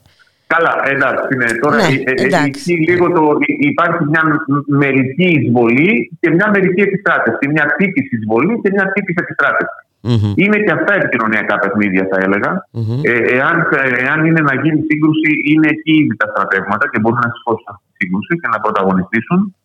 Ε, είναι πολύ μεγάλη γκάμα. Όπως έθεσες και εσύ, το ενεργειακό θέμα είναι τεράστιο και είναι αυτό που μας αφορά και εμάς άμεσα και το επόμενο διάστημα θα μας τούξει ακόμα περισσότερο. Mm-hmm. Και φυσικά εδώ, πέρα από τα γεωπολιτικά, το Nord Stream, ο οποίος του ή άλλως δεν είχε αρχίσει να στέλνει αέριο στην ε, Ευρώπη, ο Nord Stream 2. Ε, άρα, επί του πρακτέου δεν σημαίνει κάτι άμεσα. Επί του πρακτέου αυτό που σημαίνει είναι ότι η αγορά, το χρηματιστήριο της ενέργειας, γιατί η ενέργεια είναι ένα χρηματιστήριο. Mm-hmm. Αυτό καθορίζει τις τιμές της ενέργειας το χρηματιστήριο της ενέργειας, όπως και κάθε χρηματιστήριο, αποτελεί αυτή τη στιγμή ένα παράδεισο για τους κερδοσκόπους, οι οποίοι παρότι δεν υπάρχει ουσιαστική έλλειψη στις αγορές, πρέπει να το πούμε αυτό. Mm-hmm. Η Ευρώπη έχει αποθέματα, mm-hmm. έχουν εκτινάξεις τι τιμές. Αυτό πηγαίνει σε εμάς, στον κόσμο, στους καταναλωτές, στα προϊόντα και φυσικά οι κυβερνήσεις και κυρίως η δική μας κυβέρνηση ε, δεν κάνει μια κίνηση η οποία να πει ναι, βρε αδερφέ, εντάξει, είναι τα δύο τρίτα της τιμής των καυσίμων, ας πούμε, είναι φόροι, ας το μειώσω τώρα. Α το κάνω ένα τρίτο. Mm-hmm. Για να ανακουφιστεί ο κόσμος. Φυσικά δεν το κάνουν. Και... και αυτό θα επιδεινωθεί το επόμενο διάστημα. Θα επιδεινωθεί δραματικά σε όλα τα επίπεδα. Αυτό είναι το θέμα, ότι την ε, πληρώνουμε εμείς, την πληρώνει πάντα ο λαός, έτσι. Ε, αυτό είναι δεδομένο σε κάθε περίπτωση. Και βέβαια... Με πολλούς τρόπους, όχι μόνο ενεργειακά και οικονομικα και η εμπλοκή στα γεωπολιτικά σχέδια και τα, ε, τα γεωπολιτικά παιχνίδια και τις πολεμικές αντιπαραθέσεις και τους ανταγωνισμούς και με αυτό την πληρώνει ο κόσμος δεν πρέπει να ξεχνάμε ότι παρότι στη συγκεκριμένη περίπτωση, εντάξει, η Ρωσία είναι αυτή που έβαλε τη σφραγίδα της στη νέα αλλαγή συνόρων στην Ευρώπη, αλλά δεν πρέπει να ξεχνάμε ότι οι πρώτοι διδάσκοντες είναι το ΝΑΤΟ και οι ΗΠΑ, ε, με το μέρος των οποίων είναι ενταγμένη οργανικά και μέχρι τα μπούνια η Ελλάδα, έχει δώσει γη και είδωρ, βάσει, ε, λεφτά, αγοράζει αεροπλάνα. Και δηλώνει ότι θα πορευτεί έτσι. Δεν, Ακριβώς. δεν μας το κρύβει. Αυτό είναι το πρώτο. Ανεξάρτητα το ότι πρέπει να πούμε και η γνώμη μου πρέπει να καταδικαστεί η Ρωσία για αυτό το οποίο κάνει, mm-hmm. γιατί όχι απλώς δεν βοηθάει την κατάσταση, όχι απλώς δεν αποτελεί κίνηση εκτόνωσης, αλλά αποτελεί μια επιθετική κίνηση. Ε, και εγώ προσωπικά έχω το ίδιο κριτήριο με όλες τις επιθετικές κινήσεις που γίνονται, ειδικά από δυνάμεις που σε καμία περίπτωση δεν μπορούν να χαρακτηριστούν φιλιελληνικέ. Οι σοσιαλιστικές. Κάποιοι βλέπουν στη Ρωσία το διάδοχο της Σοβιετικής Ένωσης και λυπάμαι πάρα πολύ γι' αυτό. Ε, ε εντάξει τώρα. Το βασικό είναι. το βασικό είναι ότι Μπορεί να θέλαμε να είναι έτσι, αλλά δεν είναι έτσι. Ε, μην τρελαθούμε κιόλας. Δεν θέλαμε κιόλας. Ναι, λέμε τώρα, λέμε. Ε, κουβέντα να γίνεται έτσι κι αλλιώς, Γιώργο. Ε, βλέπουμε πως είναι η κατάσταση βέβαια ε, τις έδωσαν και τα ε, μάλλον τις ε, προσέφεραν και τη δυνατότητα της Ρωσίας να ενεργήσει όπως ε, Φυσικά. έτσι δεν Φυσικά είναι. της προσέφεραν τη δυνατότητα και την πίεσαν και την όθησαν ε, προς αυτή ακριβώς, την όθησαν σε αυτή την κατεύθυνση. Υπάρχει Υπάρχει ένας ανταγωνισμός ο οποίος είναι σε πλήρη εξέλιξη, δεν τελειώνει, αρχίζει και το μεγάλο κάδρο είναι ότι αυτός ο ανταγωνισμός πιάνει πια όλη την ανθρωπότητα όλη την Ιφίλιο, γιατί είμαστε σε μια περίοδο που ξαναμοιράζονται οι κάρτες, ξαναμοιράζεται η τράπουλα. Ναι, ναι. Ε, ε, θα τολμούσα να πω, αν και εύχομαι να πέσω έξω, ότι αν δούσε ο Έρι Κόξμπαου θα έλεγε ότι μπαίνουμε σε μια νέα εποχή των ανταγωνισμών και των πολεμων Ε, αυτό αφορά όχι μόνο την Ουκρανία, που η Ουκρανία δυστυχώς είναι ο μικρός παίκτη και την πληρώνει ο λαός της επί της ουσίας. Αφορά και την ε, Ασία, τον Ειρηνικό, αφορά και την Αφρική όπου γίνεται χαμός αυτή την περίοδο και δεν τους δίνουμε την πρέπουσα σημασία. Αφορά και τη Λατινική Αμερική, αφορά όλο τον πλανητη Αυτό είναι το μεγάλο κάδρο. Έτσι πρέπει να ερμηνεύσουμε και αυτά που γίνονται στην Ουκρανία, αυτά που γίνονται ανάμεσα στη Ρωσία και στο ΝΑΤΟ. Και νομίζω ότι με βάση αυτό πρέπει να είναι, αυτό πρέπει να είναι και το κριτήριο για τη στάση κάθε πολιτική δύναμη και κάθε ανθρώπου ξεχωριστά. Και βέβαια είπαμε, εμείς εδώ είμαστε ιδιαίτερα ευάλωτοι, αναφέρθηκες. Ε, εντάξει, είμαστε μια αμερικανική βάση από πάνω μέχρι κάτω, έτσι, από την Αλεξανδρούπολη μέχρι την ε, ε Κρήτη. Ε, και καταλαβαίνουμε πολύ καλά τι θα σημάνει με τυχόν ε, εμπλοκή μας όλο αυτό το γαϊτανάκι το, των ανταγωνισμών. Ναι, ναι, συμφωνώ, έτσι ακριβώς είναι. Έτσι ακριβώς είναι. Ε, και βέβαια Γιώργο δεν βλέπουν και καμιά διάθεση από την κυβέρνηση Μητσοτάκη να λύσει τα ε, προβλήματα που προκύπτουν και είναι, και είναι πάρα πολλά τα προβλήματα. Έτσι ήταν και πριν πόσο μάλλον 12 χρόνια προβλήματα βιώνουμε οπότε καταλαβαίνουμε πόσο δυσκολότερη θα γίνει η κατάσταση στο μέλλον Εντάξει, πάντως ε, νομίζω μπορούμε να συμφωνήσουμε σε κάτι, γιατί σε αυτό φαίνεται ότι συμφωνούν όλοι. Συμφωνούν και οι Ουκρανοί, συμφωνεί και ο Πούτιν, συμφωνεί και ο Άδωνο Γεωργιάδης που είναι το δεξί χέρι του Μητσοτάκη, ότι για όλα τελικά φταίνουν οι κομμουνιστές και αριστεράς. μπορούμε να το πούμε αυτό και να ξεμπερδεύουμε. για όλα φταίνε, για ό,τι γίνεται σήμερα στον πλανήτη φταίνε αυτοί, οι οποίοι κυβερνούσαν επί τόσα χρόνια και στην Ελλάδα φυσικά, έτσι. Βέβαια, Οπότε μπορούμε να ξεμπερδεύουμε. Ε, είναι η πεδρή πλευρά της υπόθεσης, αλλά είναι πολύ σοβαρή πλευρά της υπόθεσης ότι υπάρχει ένας εντυνόμενος, κλιμακούμενος και πολύπλευρος αντικομουνισμός σε αυτή την περιοδο Αυτό δείχνει Αυτό δείχνει ότι κάποιοι φοβούνται τη σκιά τους και το φάντασμα που θα επιτρέψει. Και νομίζω ότι πρέπει να σταθούμε και σε αυτό πέρα από το μεγάλο κάδρο που βαπρίζει τον ανταγωνισμό. Βέβαια, πρέπει να, να το δούμε και αυτό και εξάλλου δεν είναι σημερινό. Έτσι. Έχουμε δει ποια είναι η στάση της Ευρωπαϊκής Ένωσης όλα αυτά τα χρόνια. Ε; Ακριβώς, σε ό,τι αφορά αυτό το ζήτημα. Α, μην ξεχνάμε τώρα ότι ε, και την αποφυγή ε, του να, να, ονοματίσουμε ε, έτσι ποιος ήταν ο νικητής ε, του Δεύτερου Παγκοσμίου ναι, ναι. Πολέμου. Έτσι, ποιος... Και μην ξεχνάμε ότι οι χώρες που βρίσκονται στην πρώτη γραμμή αυτή τη στιγμή, όπως είναι η Πολωνία, η Ουκρανία, οι Βαλτικές Δημοκρατίες, έχουν απαγορεύσει τα κομμουνιστικά κόμματα. Ακριβώς. Ναι, είναι ένα... Δεν μπορεί να ξεχνείτε μερικά πράγματα. Ναι, ακριβώς, ακριβώς έτσι. Μάλιστα. Ε, Γιώργο, δεν ξέρω αν θέλεις να προσθέσεις ε, κάτι άλλο. Κατρέχουν οι εξελίξει. Ε, ελπίζω όταν και εφόσον ξαναμιλήσουμε να είμαστε πιο αισιόδοξοι. Πάντως για την ώρα έχουμε κάθε λόγο να είμαστε σε επιφυλακή και να στοχεύσουμε τα δικά μας βέλη εκεί που πρέπει. Και όχι ούτε στην προπαγάνδα του ενός και του άλλου, ούτε στα διλήμματα, τα ψευτοδελήματα που μας στείλουν. Δεν υπάρχει κανένα θέμα η δημοκρατία εναντίον του αυταρχισμού, mm-hmm. όπως προσπαθούν να το παρουσιάσουν. Υπάρχει ένα θέμα τρομακτικών ανταγωνισμών και οξυνόμενων ανταγωνισμών Ε, στο, στο οποίο όμως κάποιοι, εντάξει θα μου επιτρέψεις, στο οποίο κάποιος έχει το μεγαλύτερο μερίδιο ευθύνης, έτσι, ε, θα έλεγα. Πάντα ισχύει αυτό, πάντα ισχύει αυτό. Απλώς, ε, να λέμε τα πράγματα και να αποδίδουμε την ε, πραγματική τους ε, σημασία σε όλα αυτά που συμβαίνουν. δεν είναι τυχαίο, μίλαγα νωρίτερα και με τον Λεωνίδα Βατικιώτη, Εντάξει, η Αμερική θέλει να προωθήσει το δικό της αέριο στην Ευρώπη, θέλει να κλείσει το, το δρόμο στην ε, Ρωσία. Φυσικά. Ε, λοιπόν, όλα από εκεί ξεκινούν λοιπόν. Φυσικά και την επόμενη εβδομάδα είναι τα 30 χρόνια από τη ίδρυση της Βοσνίας που σηματοδότησε και τη διάλυση, ήταν το κορυφαίο ας πούμε γεγονός της διάλυσης της Ιουγκοσλαβίας και είναι στη γειτονιά μας και οι λαοί δεν έχουν ποτέ μνήμη. Ε, οι λαοί γνωρίζουν ας πούμε, ότι αυτοί που πρωταγωνίστηκαν με τη βία και με τον πόλεμο και με χιλιάδες νεκρούς ήταν οι ΗΠΑ, το ΝΑΤΟ και η Ευρωπαϊκή Ένωση. Και η Ευρωπαϊκή Ένωση. Για να διαλυθεί η Ιουγκοσλαβία. Βεβαίως, φυσικά. Και στη Λιβύη έγινε το ίδιο.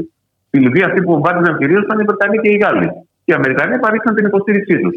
Όπου επίση διαλύθηκε ακόμα μια χώρα, ε, δίθεν για να έρθει η δημοκρατία, για να γίνει ένα κέντρο εμφυλίου αυτή τη στιγμή και είναι εντελώς υποκριτικό και προκλητικό θα έλεγα να μιλάνε για διεθνές δίκαιο όταν ε, δεν έχουν κανένα ενδιασμό να πνίγουν τους ανθρώπους ε, στο Αιγαίο.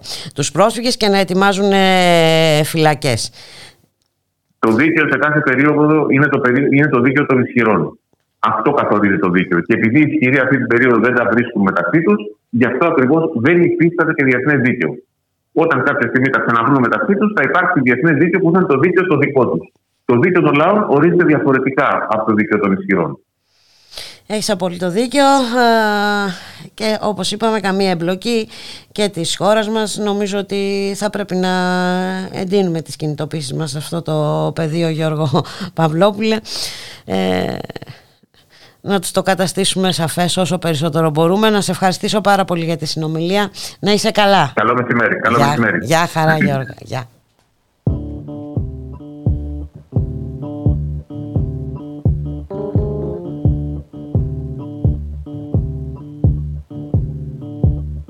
I'm slowing down the tune. I never liked it fast. You wanna get there soon. I wanna get there last. Not because I'm old, it's not the life I led. I always liked it slow, that's what my mama said.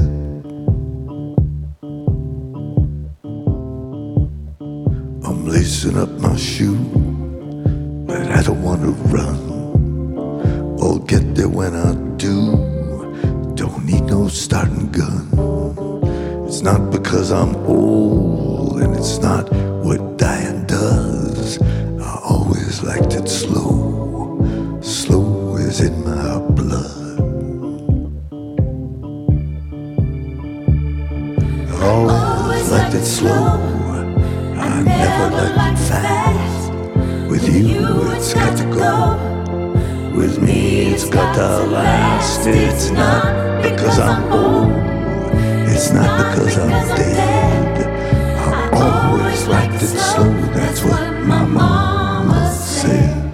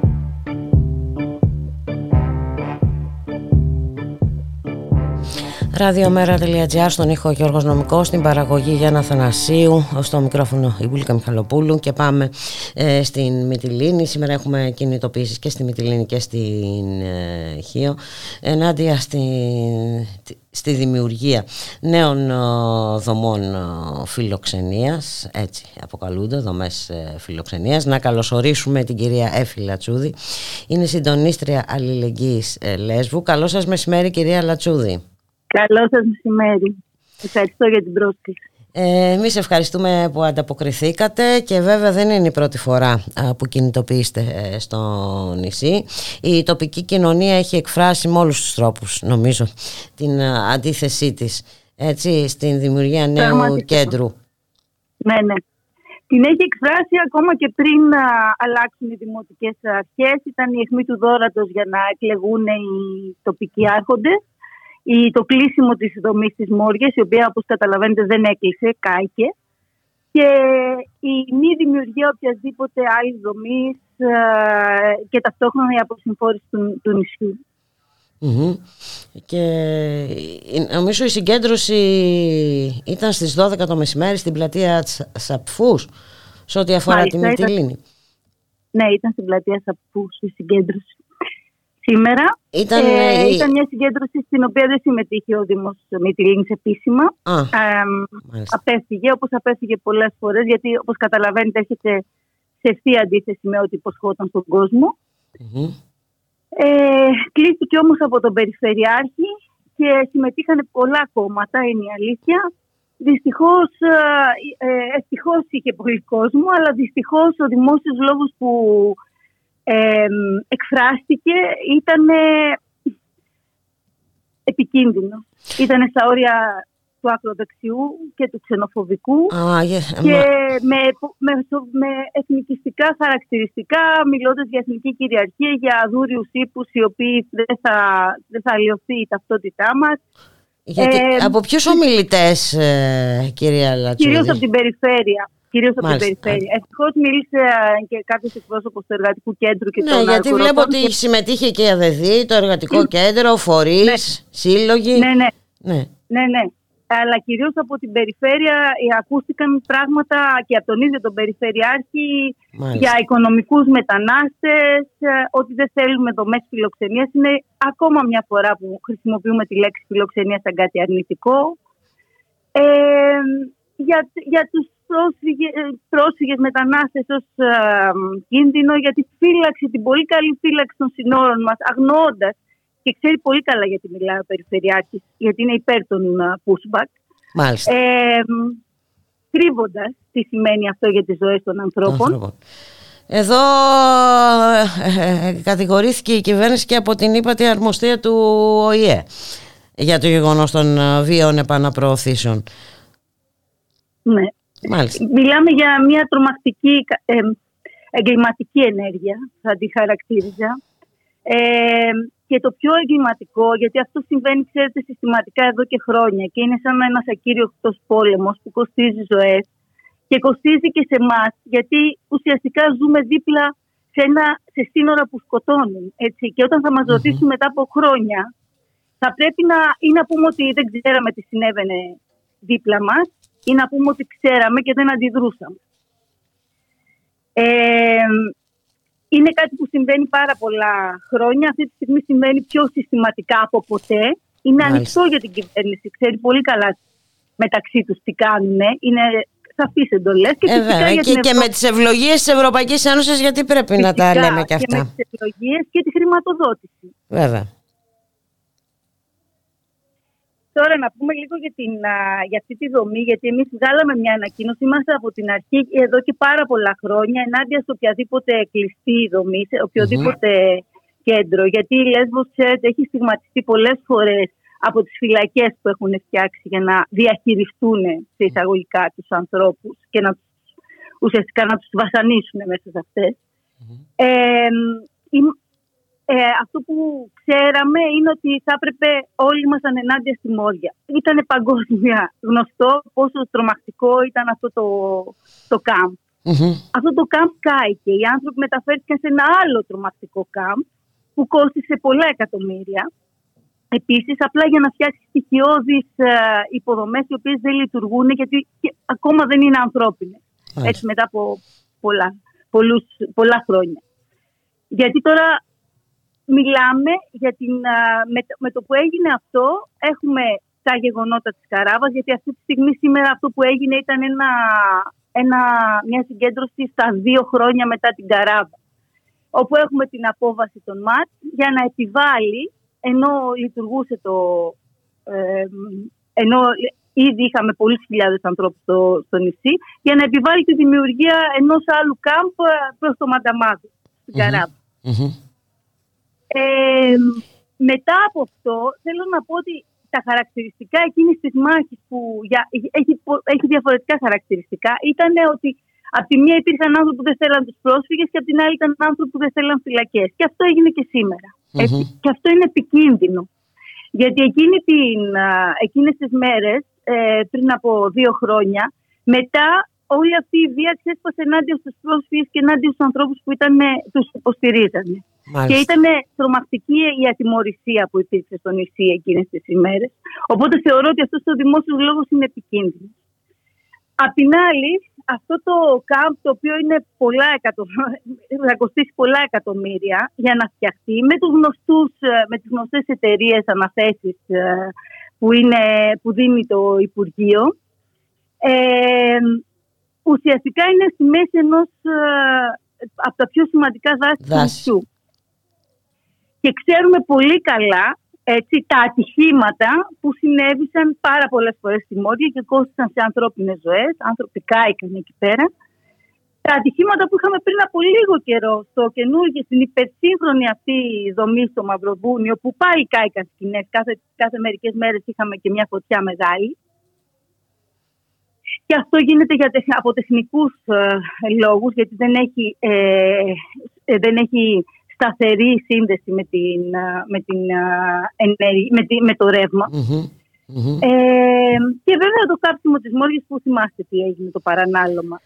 Άρα μιλάμε για μια περιβαλλοντική καταστροφή, μιλάμε για μια ανθρωπιστική καταστροφή, για μια δομή δίπλα στα σκουπίδια, σε ένα σκουπιδότοπο, στη μέση του πουθενά, έτσι, που θα κοστίσει πολλά εκατομμύρια και ουσιαστικά θα, θα περιορίσει τους ανθρώπους σε μια φυλακή, σε ένα βουνό που ακόμα και αν αφήσουν ανοιχτές τις πόρτες ή ελεγχόμενη την κίνηση, καταλαβαίνετε τι σημαίνει. Και βέβαια είναι ανησυχητικό αυτό που είπατε κι εσείς ε, ο λόγος, είναι ανησυχητικός ο λόγος που εκφράζεται και έτσι από τα επίσημα χείλη Να σας πω την αλήθεια, νομίζω ότι αυτό είναι το πιο ανησυχητικό το ότι η κοινωνία μας ε, εξοικειώνεται με αυτό το λόγο και πηγαίνει και μαζί του γιατί θεωρεί ότι προστατεύεται από αυτούς τους ανθρώπους και από αυτό το λόγο που αρθρώνεται και αδιαφορεί. Ακούστηκε για, ακούστηκαν οικονομικοί μετανάστες συνέχεια από τον κύριο Μουτζούρη λες και, ξέ, και τους έκανε το assessment του ασύλου και ξέρει ποιοι ήταν πρόσφυγες και ποιοι ήταν μετανάστες. Είναι πολύ επικίνδυνα τα πράγματα έτσι όπως εξελίσσονται στα νησιά δυστυχώς και δεν μιλάει φυσικά κανείς για ανθρώπινες συνθήκες, δεν μιλάει κανείς για ε, βοήθεια στον άλλον άνθρωπο. Δεν μιλάει κανείς για ανθρώπινα δικαιώματα και σεβασμό στη ζωή. Και αυτό είναι το πιο επικίνδυνο από όσα συμβαίνουν εδώ πέρα. Ε, πάντως ε, υπάρχει αντίσταση όμως ε, κυρία Λατσούδη έτσι δεν είναι; Είναι πολύ σημαντικό το ότι υπάρχει αντίσταση και είναι πολύ σημαντικό να μην γίνει η δομή ε, η Ευρωπαϊκή Ένωση φαίνεται να βάζει κάποιους όρους σε σχέση με την αποδοχή και φαίνεται βέβαια να την κοροϊδεύει η κυβέρνηση την αποδοχή των τοπικών κοινωνιών γιατί βέβαια δεν θέλει να... Θέλει πάρα πολύ καλά να έχουμε εμείς μια φυλακή και να γίνει το νησί μια φυλακή, να, να κρατήσουμε υποτίθεται τη ασφαλή την Ευρώπη, αλλά δεν θέλει να κοντραριστεί με τις ε, τοπικές, τοπικές κοινωνίες. Οπότε παίζεται ένα τέτοιο παιχνίδι. Βέβαια και πίσω από αυτό, γιατί υπάρχουν πολλά ερωτηματικά, γιατί θα ξοδευτούν τόσα εκατομμύρια. Μιλάμε για 79 εκατομμύρια Μάλιστα. σε αυτό το κάμπ μόνο. Γιατί, για ποιους, ε, αφού αυτή τη στιγμή αποσυμφορίζεται το. Για να κρατάνε φυλακισμένους κάποιους ανθρώπους. Ακριβώς και, Ε, κύριε γιατί, Λατσούδη. και, με το, και με το πρόσχημα ενός μαζι, μαζικής εισρωή. Γιατί και αυτό παίζει στο, φαντα, ε, στο φαντασιακό και πιθανόν να παίξει και στο πραγματικό. Όμως πρέπει να πούμε ότι το 2015 στη μαζική εισρωή, Ναι. όπως τη χαρακτηρίζει ο καθενα Μμμ. η ανθρωπιστική κρίση, δεν μας έσωσαν, κα- δεν μας έσωσε καμία δομή και καμία ε, κυβερνητική παρέμβαση. Μας έσωσε πραγματικά η αλληλεγγύη του κόσμου, κόσμου, και το ότι βέβαια. συσπηρώθηκαν οι άνθρωποι, οι ντόπιοι άνθρωποι, που τώρα τους έχουμε γυρίσει ενάντια στους, ε, όχι όλους. Και εννοείται ότι η Λέσβος παραμένει ένα νησί που υπάρχουν άνθρωποι που είναι με την καρδιά τους δίπλα στον άλλο άνθρωπο και αυτό το έχει αποδείξει.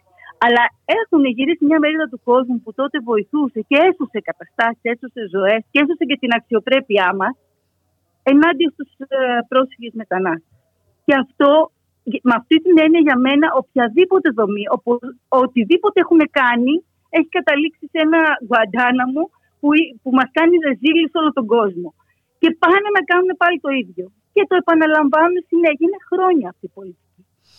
Είναι, ναι, όντως είναι χρόνια αυτή η πολιτική κυρία Λατσούδη. Ε, και βέβαια καταλαβαίνουμε ότι και οι σημερινές ε, συνθήκες πόσο δυσκολεύουν ε, τα πράγματα ε, για τον καθέναν από εμάς, για όποιον θέλει να σταθεί αλληλέγγυος ε, και τα λοιπά και τα λοιπά. Ε, είναι πολύ δύσκολη και η οικονομική κατάσταση, υπάρχει αβεβαιότητα. Έχουμε και την κρίση τώρα στην Ουκρανία. Πάντως ε, είναι σημαντικό ότι υπάρχουν οι αντιστάσεις. Ε, Αυτές είναι τις σημαντικό να αντιστάσεις υπάρχουν. πρέπει ε, να αναδεικνύουμε κι εμείς και να, να κάνουμε ό,τι μπορούμε για να τις ε, μεγαλώνουμε. Ακριβώς. Και επειδή είπατε για την κρίση, το ΠΙΚ Παλέτου που εμείς συμμετείχαμε στο εγχείρημα, το αυτοοργανωμένο ΚΑΜ, άνοιξε μέσα στην οικονομική κρίση. Μμμ. Και άνοιξε με τις δυνάμεις των ανθρώπων. Δεν υπήρχαν κεφάλαια, δεν υπήρχε Μμμ. οικονομική στήριξη από πουθενά. Με, με, με τους ανθρώπους της Λέσβου που βοηθήσανε άνοιξη. Και αυτό μας έκανε περήφανο σε όλο τον κόσμο. Ήταν ένα παράδειγμα που βραβεύτηκε, που ακούστηκε, που έδωσε λύσεις, που φιλοξένησε 30.000 ανθρώπους με αξιοπρέπεια. Άρα υπάρχουν λύσεις. Λύσεις ε, υπάρχουν ε, βούληση. Ε, ναι, είναι από τη μια είναι οι πολιτικές ε, επιλογές. Ε, βασικό. Και τις έχουμε δει δυστυχώς αυτές τις πολιτικές ε, επιλογές. Ε, και δυστυχώς βλέπουμε ότι δεν υδρώνει το, αυτή της ε, κυβέρνησης. Εδώ Όχι, ε, είναι είχαμε πολύ αυτή την σωστά. επισήμανση, είχαμε αυτή την καταγγελία από τον ε, ΟΗΕ ε, και ο Υπουργός Μετανάστευσης περιορίστηκε να διατυπώσει την έκπληξη της ε, κυβέρνησης. Ε, έχουμε δει και το ρόλο που παίζουν τα μέσα μαζικής ε, ενημέρωσης. Η κυρία Λατσούδη είναι και, αυτός, και αυτή μια σημαντική παράμετρος. Ας μην ξεχνάμε την στάση και της κυβέρνησης αλλά και ε, των μέσων ε, στην ερώτηση να μην, τε- της Ολλανδής ε, δημοσιογράφου για τις επαναπροωθήσεις. Ναι, Πολύ χαρακτηριστικό, βέβαια. Και είναι η πρώτη φορά που ξέρουμε τόσα πολλά για τις επαναπροωθήσεις. Είναι μια πρακτική πολλών χρόνων. Είναι η πρώτη φορά που έχουμε τόσα πολλά στοιχεία, τόσες πολλές εικόνες και συνεχίζουν ακάθεκτη. Μάλιστα, ο Περιφερειάρχη σήμερα αναφέρθηκε καθαρά σε φύλα- επιτυχημένη φύλα- φύλαξη συνόρων και αν του ξεφύγει καμιά βάρκα, το είπε κατά λέξη δηλαδή. Μάλιστα. Ναι. Ε, αν του ξεφύγει, να κάνουμε ένα κέντρο ταυτοποίησης γιατί δεν θέλει και φιλοξενία, γιατί του, η φιλοξενία τον βαραίνει. Μα- έτσι τα λέξη. Μάλιστα. Μμ, ε, ε, αν δεν χρειάζεται λοιπόν, ε, αν τους ξεφύγει καμιά βάρκα, οπότε ε, προς τι αυτό το κέντρο κράτησης ε, τότε στο νησί; Γιατί για Αυτός κέντρο είναι κατά κράτησης. του κέντρου. Γι' αυτό το λέει, γιατί είναι κατά και, του λέει, και λέει ένα Μάλιστα. μικρό, μια μικρή, ε, και ένα μικρό κέντρο υποδοχής και ταυτοποίησης. Αυτό που Μμ. είναι τώρα το... Μμ, μάλιστα. Μάλιστα. Κατάλαβα. Κατάλαβα. Έχετε πολλή δουλειά να κάνετε από ό,τι καταλαβαίνω στο νησί, κυρία Ναι, Λατσούδη. έχουμε, όλοι έχουμε πολλή δουλειά να κάνουμε. γιατί ο πραγματικός κίνδυνος δεν είναι μόνο αυτό που συμβαίνει στις πολιτικές του προσφύγου, είναι και πώς επηρεάζει τις κοινωνίες και όλους μας. Ακριβώς. Ε, να σας ευχαριστήσω πάρα πολύ. Καλή δύναμη κυρία Λατσούδη. Καλή δύναμη, καλή συνέχεια. Να είσαστε καλά. Ευχαριστώ. Και εσείς. Γεια σας.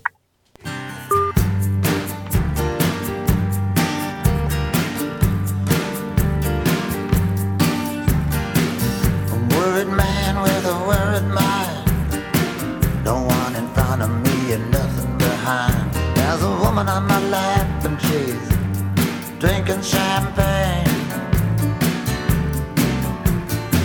Got white skin, got assassin's eyes. I'm looking up into the sapphire tinted skies. I'm wild dressed, waiting on the last train. Standing on the gallows with my head in the news.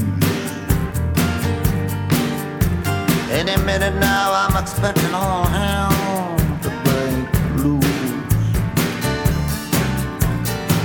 People are crazy and times are strange. I'm locked in tight, I'm out of range.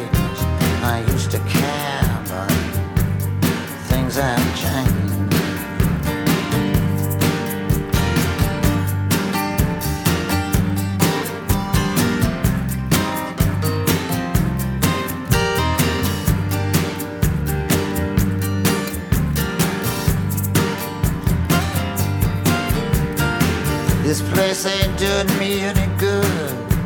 I'm in the wrong town. I said there in Hollywood. Just for a second there, I thought I saw something move.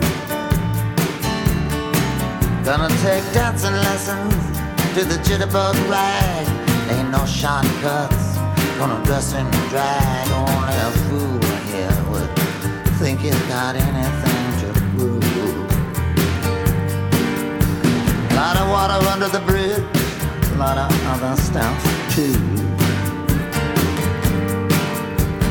Don't get up, gentlemen, I'm only passing through. People are crazy times are strange. I'm locked in tight, I'm out of range. I used to care, but things have changed.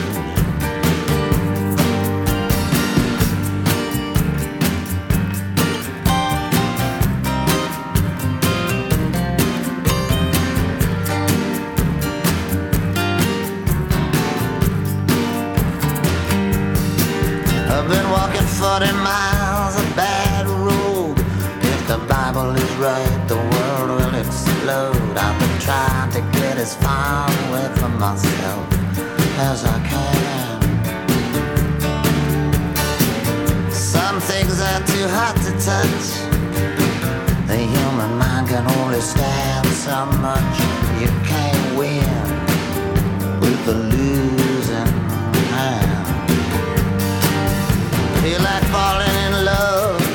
with the first woman I meet.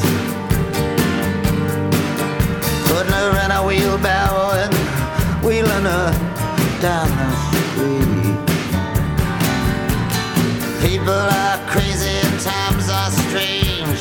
I'm locked in tight, I'm out of range. I used to care, but things have changed.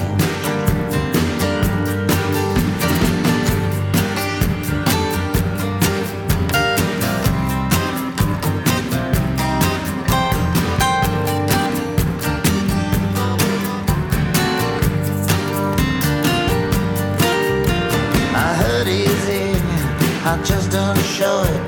You can hurt someone and not even know it. The next 60 seconds could be like an eternity. Gonna get low down, gonna fly high. All the truth in the world adds up to one big lie. I'm in love with a woman that don't even appeal Said Miss Lucy there jumped in a lake. I'm not that eager to make a mistake. People are crazy and times are strange. I'm locked in tight, I'm out of range. I used to care, but things have changed.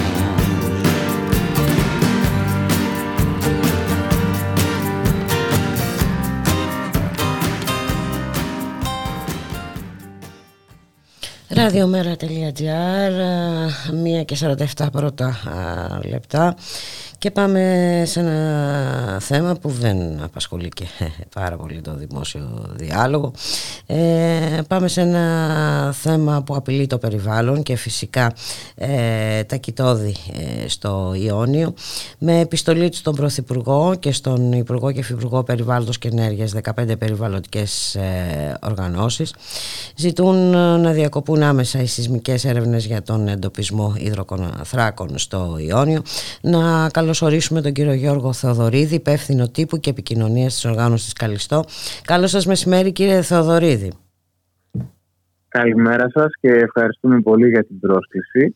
Να διευκρινίσω ότι η Καλιστό είναι όντως μία από τις 15 περιβαλλοντικές οργανώσεις που υπογράφουμε τη συγκεκριμένη ε, προς το Υπουργείο ε, είμαστε βέβαια μια οργάνωση που κύριο αντικείμενό μας είναι η Αρκούδα και ο Λύκος και τα βουνά της πατρίδας μας και όχι τόσο η θάλασσα. Παρ' όλα αυτά, επειδή έχουμε από την πρώτη στιγμή ε, των 17 χρόνων της λειτουργίας μας πολύ στενή επαφή με όλες τις ε, συνάδελφες οργανώσεις που ασχολούνται με το θαλάσσιο περιβάλλον. Έχουμε άποψη και για, για τη θάλασσα και ε, στηρίζουμε και εμείς ε, την προσπάθεια που μπροστά μπροστά έχουν βγει οι οργανώσεις που χειρίζονται τα, το θαλάσσιο περιβάλλον. Ναι βέβαια, αλλά το περιβάλλον αφορά τα πάντα όλα, έτσι δεν είναι; Ε, βουνά, θάλασσες, ε, ποτάμια, ρέματα. Θέλω να πω... Έτσι ακριβώς. Ε, έτσι ακριβώς, οπότε ναι. μα, μας ενδιαφέρει οτιδήποτε ε, γίνεται και ότι οτιδήποτε συμβαίνει ε, και έχει αρνητικό, αρνητική επίπτωση στα ζωντανά αυτό τα του πλανήτη. Εξαφάνιση. Ε, τα αυτό. που κινδυνεύουν να εξαφάνιση. Ναι. Α, αυτό Ε, και... κοιτάξτε τώρα, στη συγκεκριμένη περίπτωση, ε, φαίνεται να μην ε, θέλουμε σαν κοινωνία, να το πω, ή σαν πολιτεία, σαν κυβέρνηση, να μάθουμε από τα λάθη μας. Δηλαδή, θα θυμάστε ίσως ε, το ζήτημα με τον ζυφιο με το ζώο, δηλαδή με το κοιτόδι Που έφτασε εδώ στο Φάληρο. είχε- Ακριβώς, ακριβώς. Και έγινε, Ε, ναι, υπήρξε μια μεγάλη ευαισθητοποίηση και τα λοιπά. Ναι, ναι. Δυστυχώς από τα λάθη που έγιναν σε αυτή την κινητοποίηση και σε αυτή την ε, ε, αποστολή διάσωσης δεν έχουμε μάθει. Δηλαδή, ε, από, πριν από τρεις μέρες και συγκεκριμένα από τη, το πρωί της 21η Φεβρουαρίου μέχρι και. Συγγνώμη, της 20η Φεβρουαρίου μέχρι και την 21η Φεβρουαρίου, ε, τουλάχιστον τρεις ζυφκοί έχουν εκβραστεί. Έχουν προσαράξει δηλαδή έξω και είναι σχεδόν βέβαιο ότι αυτό το δυσάρεστο γεγονός οφείλεται στις έρευνες που διεξάγει το ειδικό ερευνητικό σκάφος SW Cook, το οποίο από τις 10 Φεβρουαρίου διενεργεί σεισμικές έρευνες σε σημεία εντός της θαλάσσιας περιοχής Ιόνιο για λογαριασμό της εταιρείας Ελληνικά Πετρέλαια ΑΕ σε συνέχεια των σεισμικών ερευνών που πραγματοποιήθηκαν στη θαλάσσια περιοχή και Παρισιακός κόλπος. Ε, είναι επίσης σίγουρο ότι οι έρευνες αυτές, οι εκρήξεις που γίνονται μέσα στη θάλασσα για τις έρευνες αυτές, ε, τεκμηρώνεται από τη διεθνή βιβλιογραφία ότι προκαλούν ε, ε, μία σειρά ε, αρνητικών επιπτώσεων στα ζώα, στα θαλάσσια ε, θηλαστικά. Οι επιπτώσεις αυτές μπορεί να είναι απώλεια ακουστικής ευαισθησίας, είτε προσωρινό είτε μόνιμο τραύμα, αλλαγή συμπεριφοράς, αύξηση στρες, απώλεια προσανατολισμού. Και Ε, φυσιολογικό δυστυχώς δεν ακόμα είναι, και- ε, κύριε Θεοδωρίδη. ακόμα- ακόμα Ε, και- ε, διαταράστε το φυσικό τους περιβάλλον εκεί που ζουν. Ναι, ε, άμα σκεφτεί κάποιος πόσο ενοχλητική είναι μία έκρηξη όταν συμβαίνει πάνω στη γη, ε, φανταστείτε πόσο πιο ενοχλητική και τι άλλες, ε, τι, τι χειρότερες επιπτώσει μπορεί να έχει όταν γίνεται μέσα στη θάλασσα και κάποιος να έχει το κεφάλι του μέσα στη θάλασσα. Ε, είναι μια κατάσταση που μπορεί να δημιουργήσει σε απώλεια προσανατολισμού αυτά τα είδη, mm-hmm. σε εκβρασμό και σε θάνατο φυσικά. Ναι, Εμείς, εδώ όμως... Ε, ε ναι. ναι, ναι ε, Εμείς σαν οργανώσεις ζητάμε να, να, με την βάση την αρχή της προφύλαξης mm-hmm. να διακοπούν άμεσα οι σεισμικές έρευνες που διεξάγονται σε αυτή την περιοχή και τη βασίζουμε στη διεθνή βιβλιογραφία αλλά και στις ε, συμφωνίες και στις ε, διεθνείς και ευρωπαϊκές συμβάσεις που έχει υπογράψει η Ελλάδα. Ε, ναι, υπάρχει νόμος, υπάρχει πρόβλεψη του νόμου για την προστασία του περιβάλλοντος. Για προσωρινή, ε, προβλέπεται δηλαδή προσωρινή απαγόρευση δραστηριότητας ε, που προκαλεί ρήπανση ή άλλη υποβάθμιση του περιβάλλοντος ε, μέχρι να ληφθούν τα κατάλληλα μέτρα για να αποτραπεί αυτή η υποβάθμιση. Σίγουρα. Σίγουρα. Ε, Εμείς θέλουμε να επισημάνουμε ότι η συγκεκριμένη απόφαση 7.13 της ε, συμφωνίας ΑΚΟΜΠΑΜ, που είναι η συμφωνία για τη διατήρηση των κοιτόδων στη Μαύρη Θάλασσα, τη Μεσόγειο και την παρακείμενη ζώνη του ατλαντικου αναφέρει ρητά ε, περιπτώσεις προσαράξεων και την υποχρέωση να σταματήσουν οι ηχητικές εκπομπές, βλέπε εκρήξεις και να καταβληθεί η μέγιστη προσπάθεια να γίνουν κατανοητά τα αίτια όταν συμβαίνουν οι προσαράξεις των κοιτόδων. Ε, μπορεί κάποιος να διαβάσει το δελτίο τύπου mm-hmm. στις ιστοσελίδες ε, των 15 περιβαλλοντικών οργανώσεων που την συνυπογράφουμε. Ε, μπορεί επίσης να ακόμα και να δει και το πολύ σύντομο, ούτε δύο λεπτά, βιντεάκι που υπάρχει στο YouTube, το οποίο το έχει φτιάξει το WWF Ελλάς Mm-hmm. Λέγεται σεισμικέ έρευνες. Α αφήσουμε τη θάλασσα στην ησυχία της. Μέσα σε δύο λεπτά μπορεί κάποιος να καταλάβει περί τίνος ακριβώς πρόκειται. Είναι σημαντικό αυτό που λέτε, γιατί πρέπει να κατανοήσουμε κάτι και μετά να απαιτήσουμε να ληφθούν μέτρα. Τώρα, τι. Ναι, Προφανώς δεν έχετε ακόμα απάντηση, να υποθέσω, στην, στην επιστολή σας. Ο, όχι, δεν, έχουμε. Άλλωστε είναι και πολύ νωρίς ακόμα. Ε, δηλαδή μόλις χθες ε, ε, βγήκε και επίσημα και δημοσίευσε επιστολή. Mm-hmm. Μόλις προχτές ε, τη στείλαμε. Ε, τη στείλαμε και προς τον ε, κύριο Πρωθυπουργό και προς τους ε, αρμόδιους κύριους υπουργούς. Ε, αυτό που πρέπει να γίνει άμεσα και χωρίς να έχουμε εμείς απάντηση απαραίτητα ε, πρέπει να κληθεί ε, η εταιρεία, mm-hmm. η εταιρεία Ελληνικά Πετρέλαια ΑΕ, να διακόψει τις εργασίες. Να σταματήσει τις έρευνες. Ε, ναι, αλλιώς ε, δεν, θα, δεν μπορούμε να αποκλείουμε και να, να έχουμε συνεχώς θανάτους τέτοιων ειδών που κινδυνεύουν με εξαφάνιση. Ε, έχει γίνει κάτι σε αυτή την κατεύθυνση; Δηλαδή έχουν απευθυνθεί ε, στην ε, εταιρεία, στα ΕΛΠΕ, οι, οι περιβαλλοντικές Από όσο γνωρίζουμε όχι μέχρι τώρα. Δηλαδή αν, αν, είχε, αν είχε απευθυνθεί ε, η κυβέρνηση προς την εταιρεία θα το μαθαίναμε. Όχι, λόγω, αν και εσείς προτίθεστε να κάνετε κάποιο είδους παρέμβαση. Ε, Εμείς απευθύνουμε αυτή την πρόσκληση ανοιχτά προς όλη την ελληνική κοινωνία, γι' αυτό και τη δημοσιεύσαμε. Mm-hmm. Μέσα μαζική ενημέρωση δεν, δεν έχουν δώσει τη δημοσιότητα που θα τη αντιστοιχούσε. Ε, Προφανώς απευθύνεται και στην ε, συγκεκριμένη εταιρεία αυτή η επιστολή, αφού είναι ανοιχτή. Έτσι. Ε, αφού τη δημοσιεύσαμε, απευθύνεται στην αυτή την κατεύθυνση. Ε, Εν πάση περιπτώσει όμως, αυτός που είναι υποχρεωμένος να εφαρμόζει τον νόμο είναι η κυβέρνηση. Δεν είναι κάποια εταιρεία. Ε, δεν είναι κάποιες περιβαλλοντικές οργανώσεις. Εκεί ζητάμε τις ευθύνες και εκεί ζητάμε να, να, να δούμε συγκεκριμένα βήματα, συγκεκριμένες πράξεις. Και ε, προφανώς αν δεν υπάρξει απάντηση υποθέτω ότι θα επανέλθετε ε, γιατί είναι σοβαρό το θέμα ε, κύριε Θεοδωρίδη.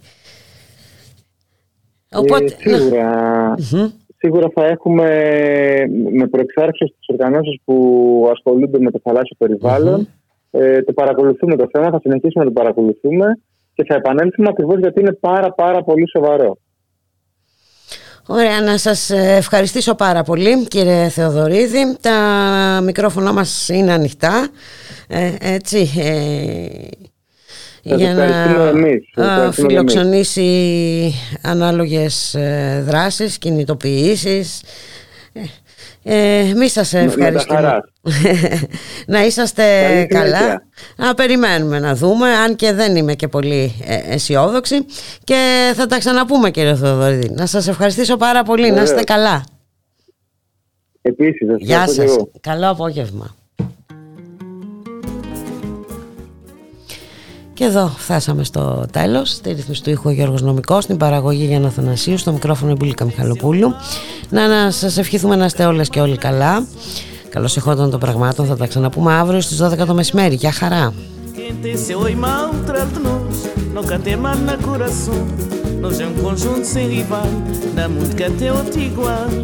Não fazemos conjunto Para não poder dar muito que falar. Quem tá ganha bem tá passa mal. Canta, mas quem tá ganha pouco.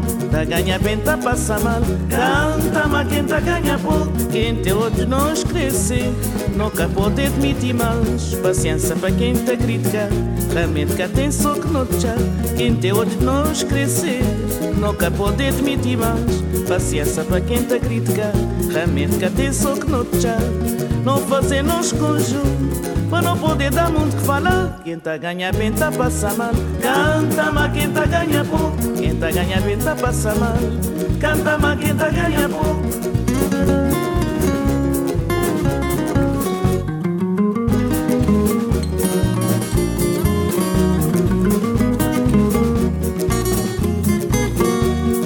de nós crescer, nunca pode admitir mais.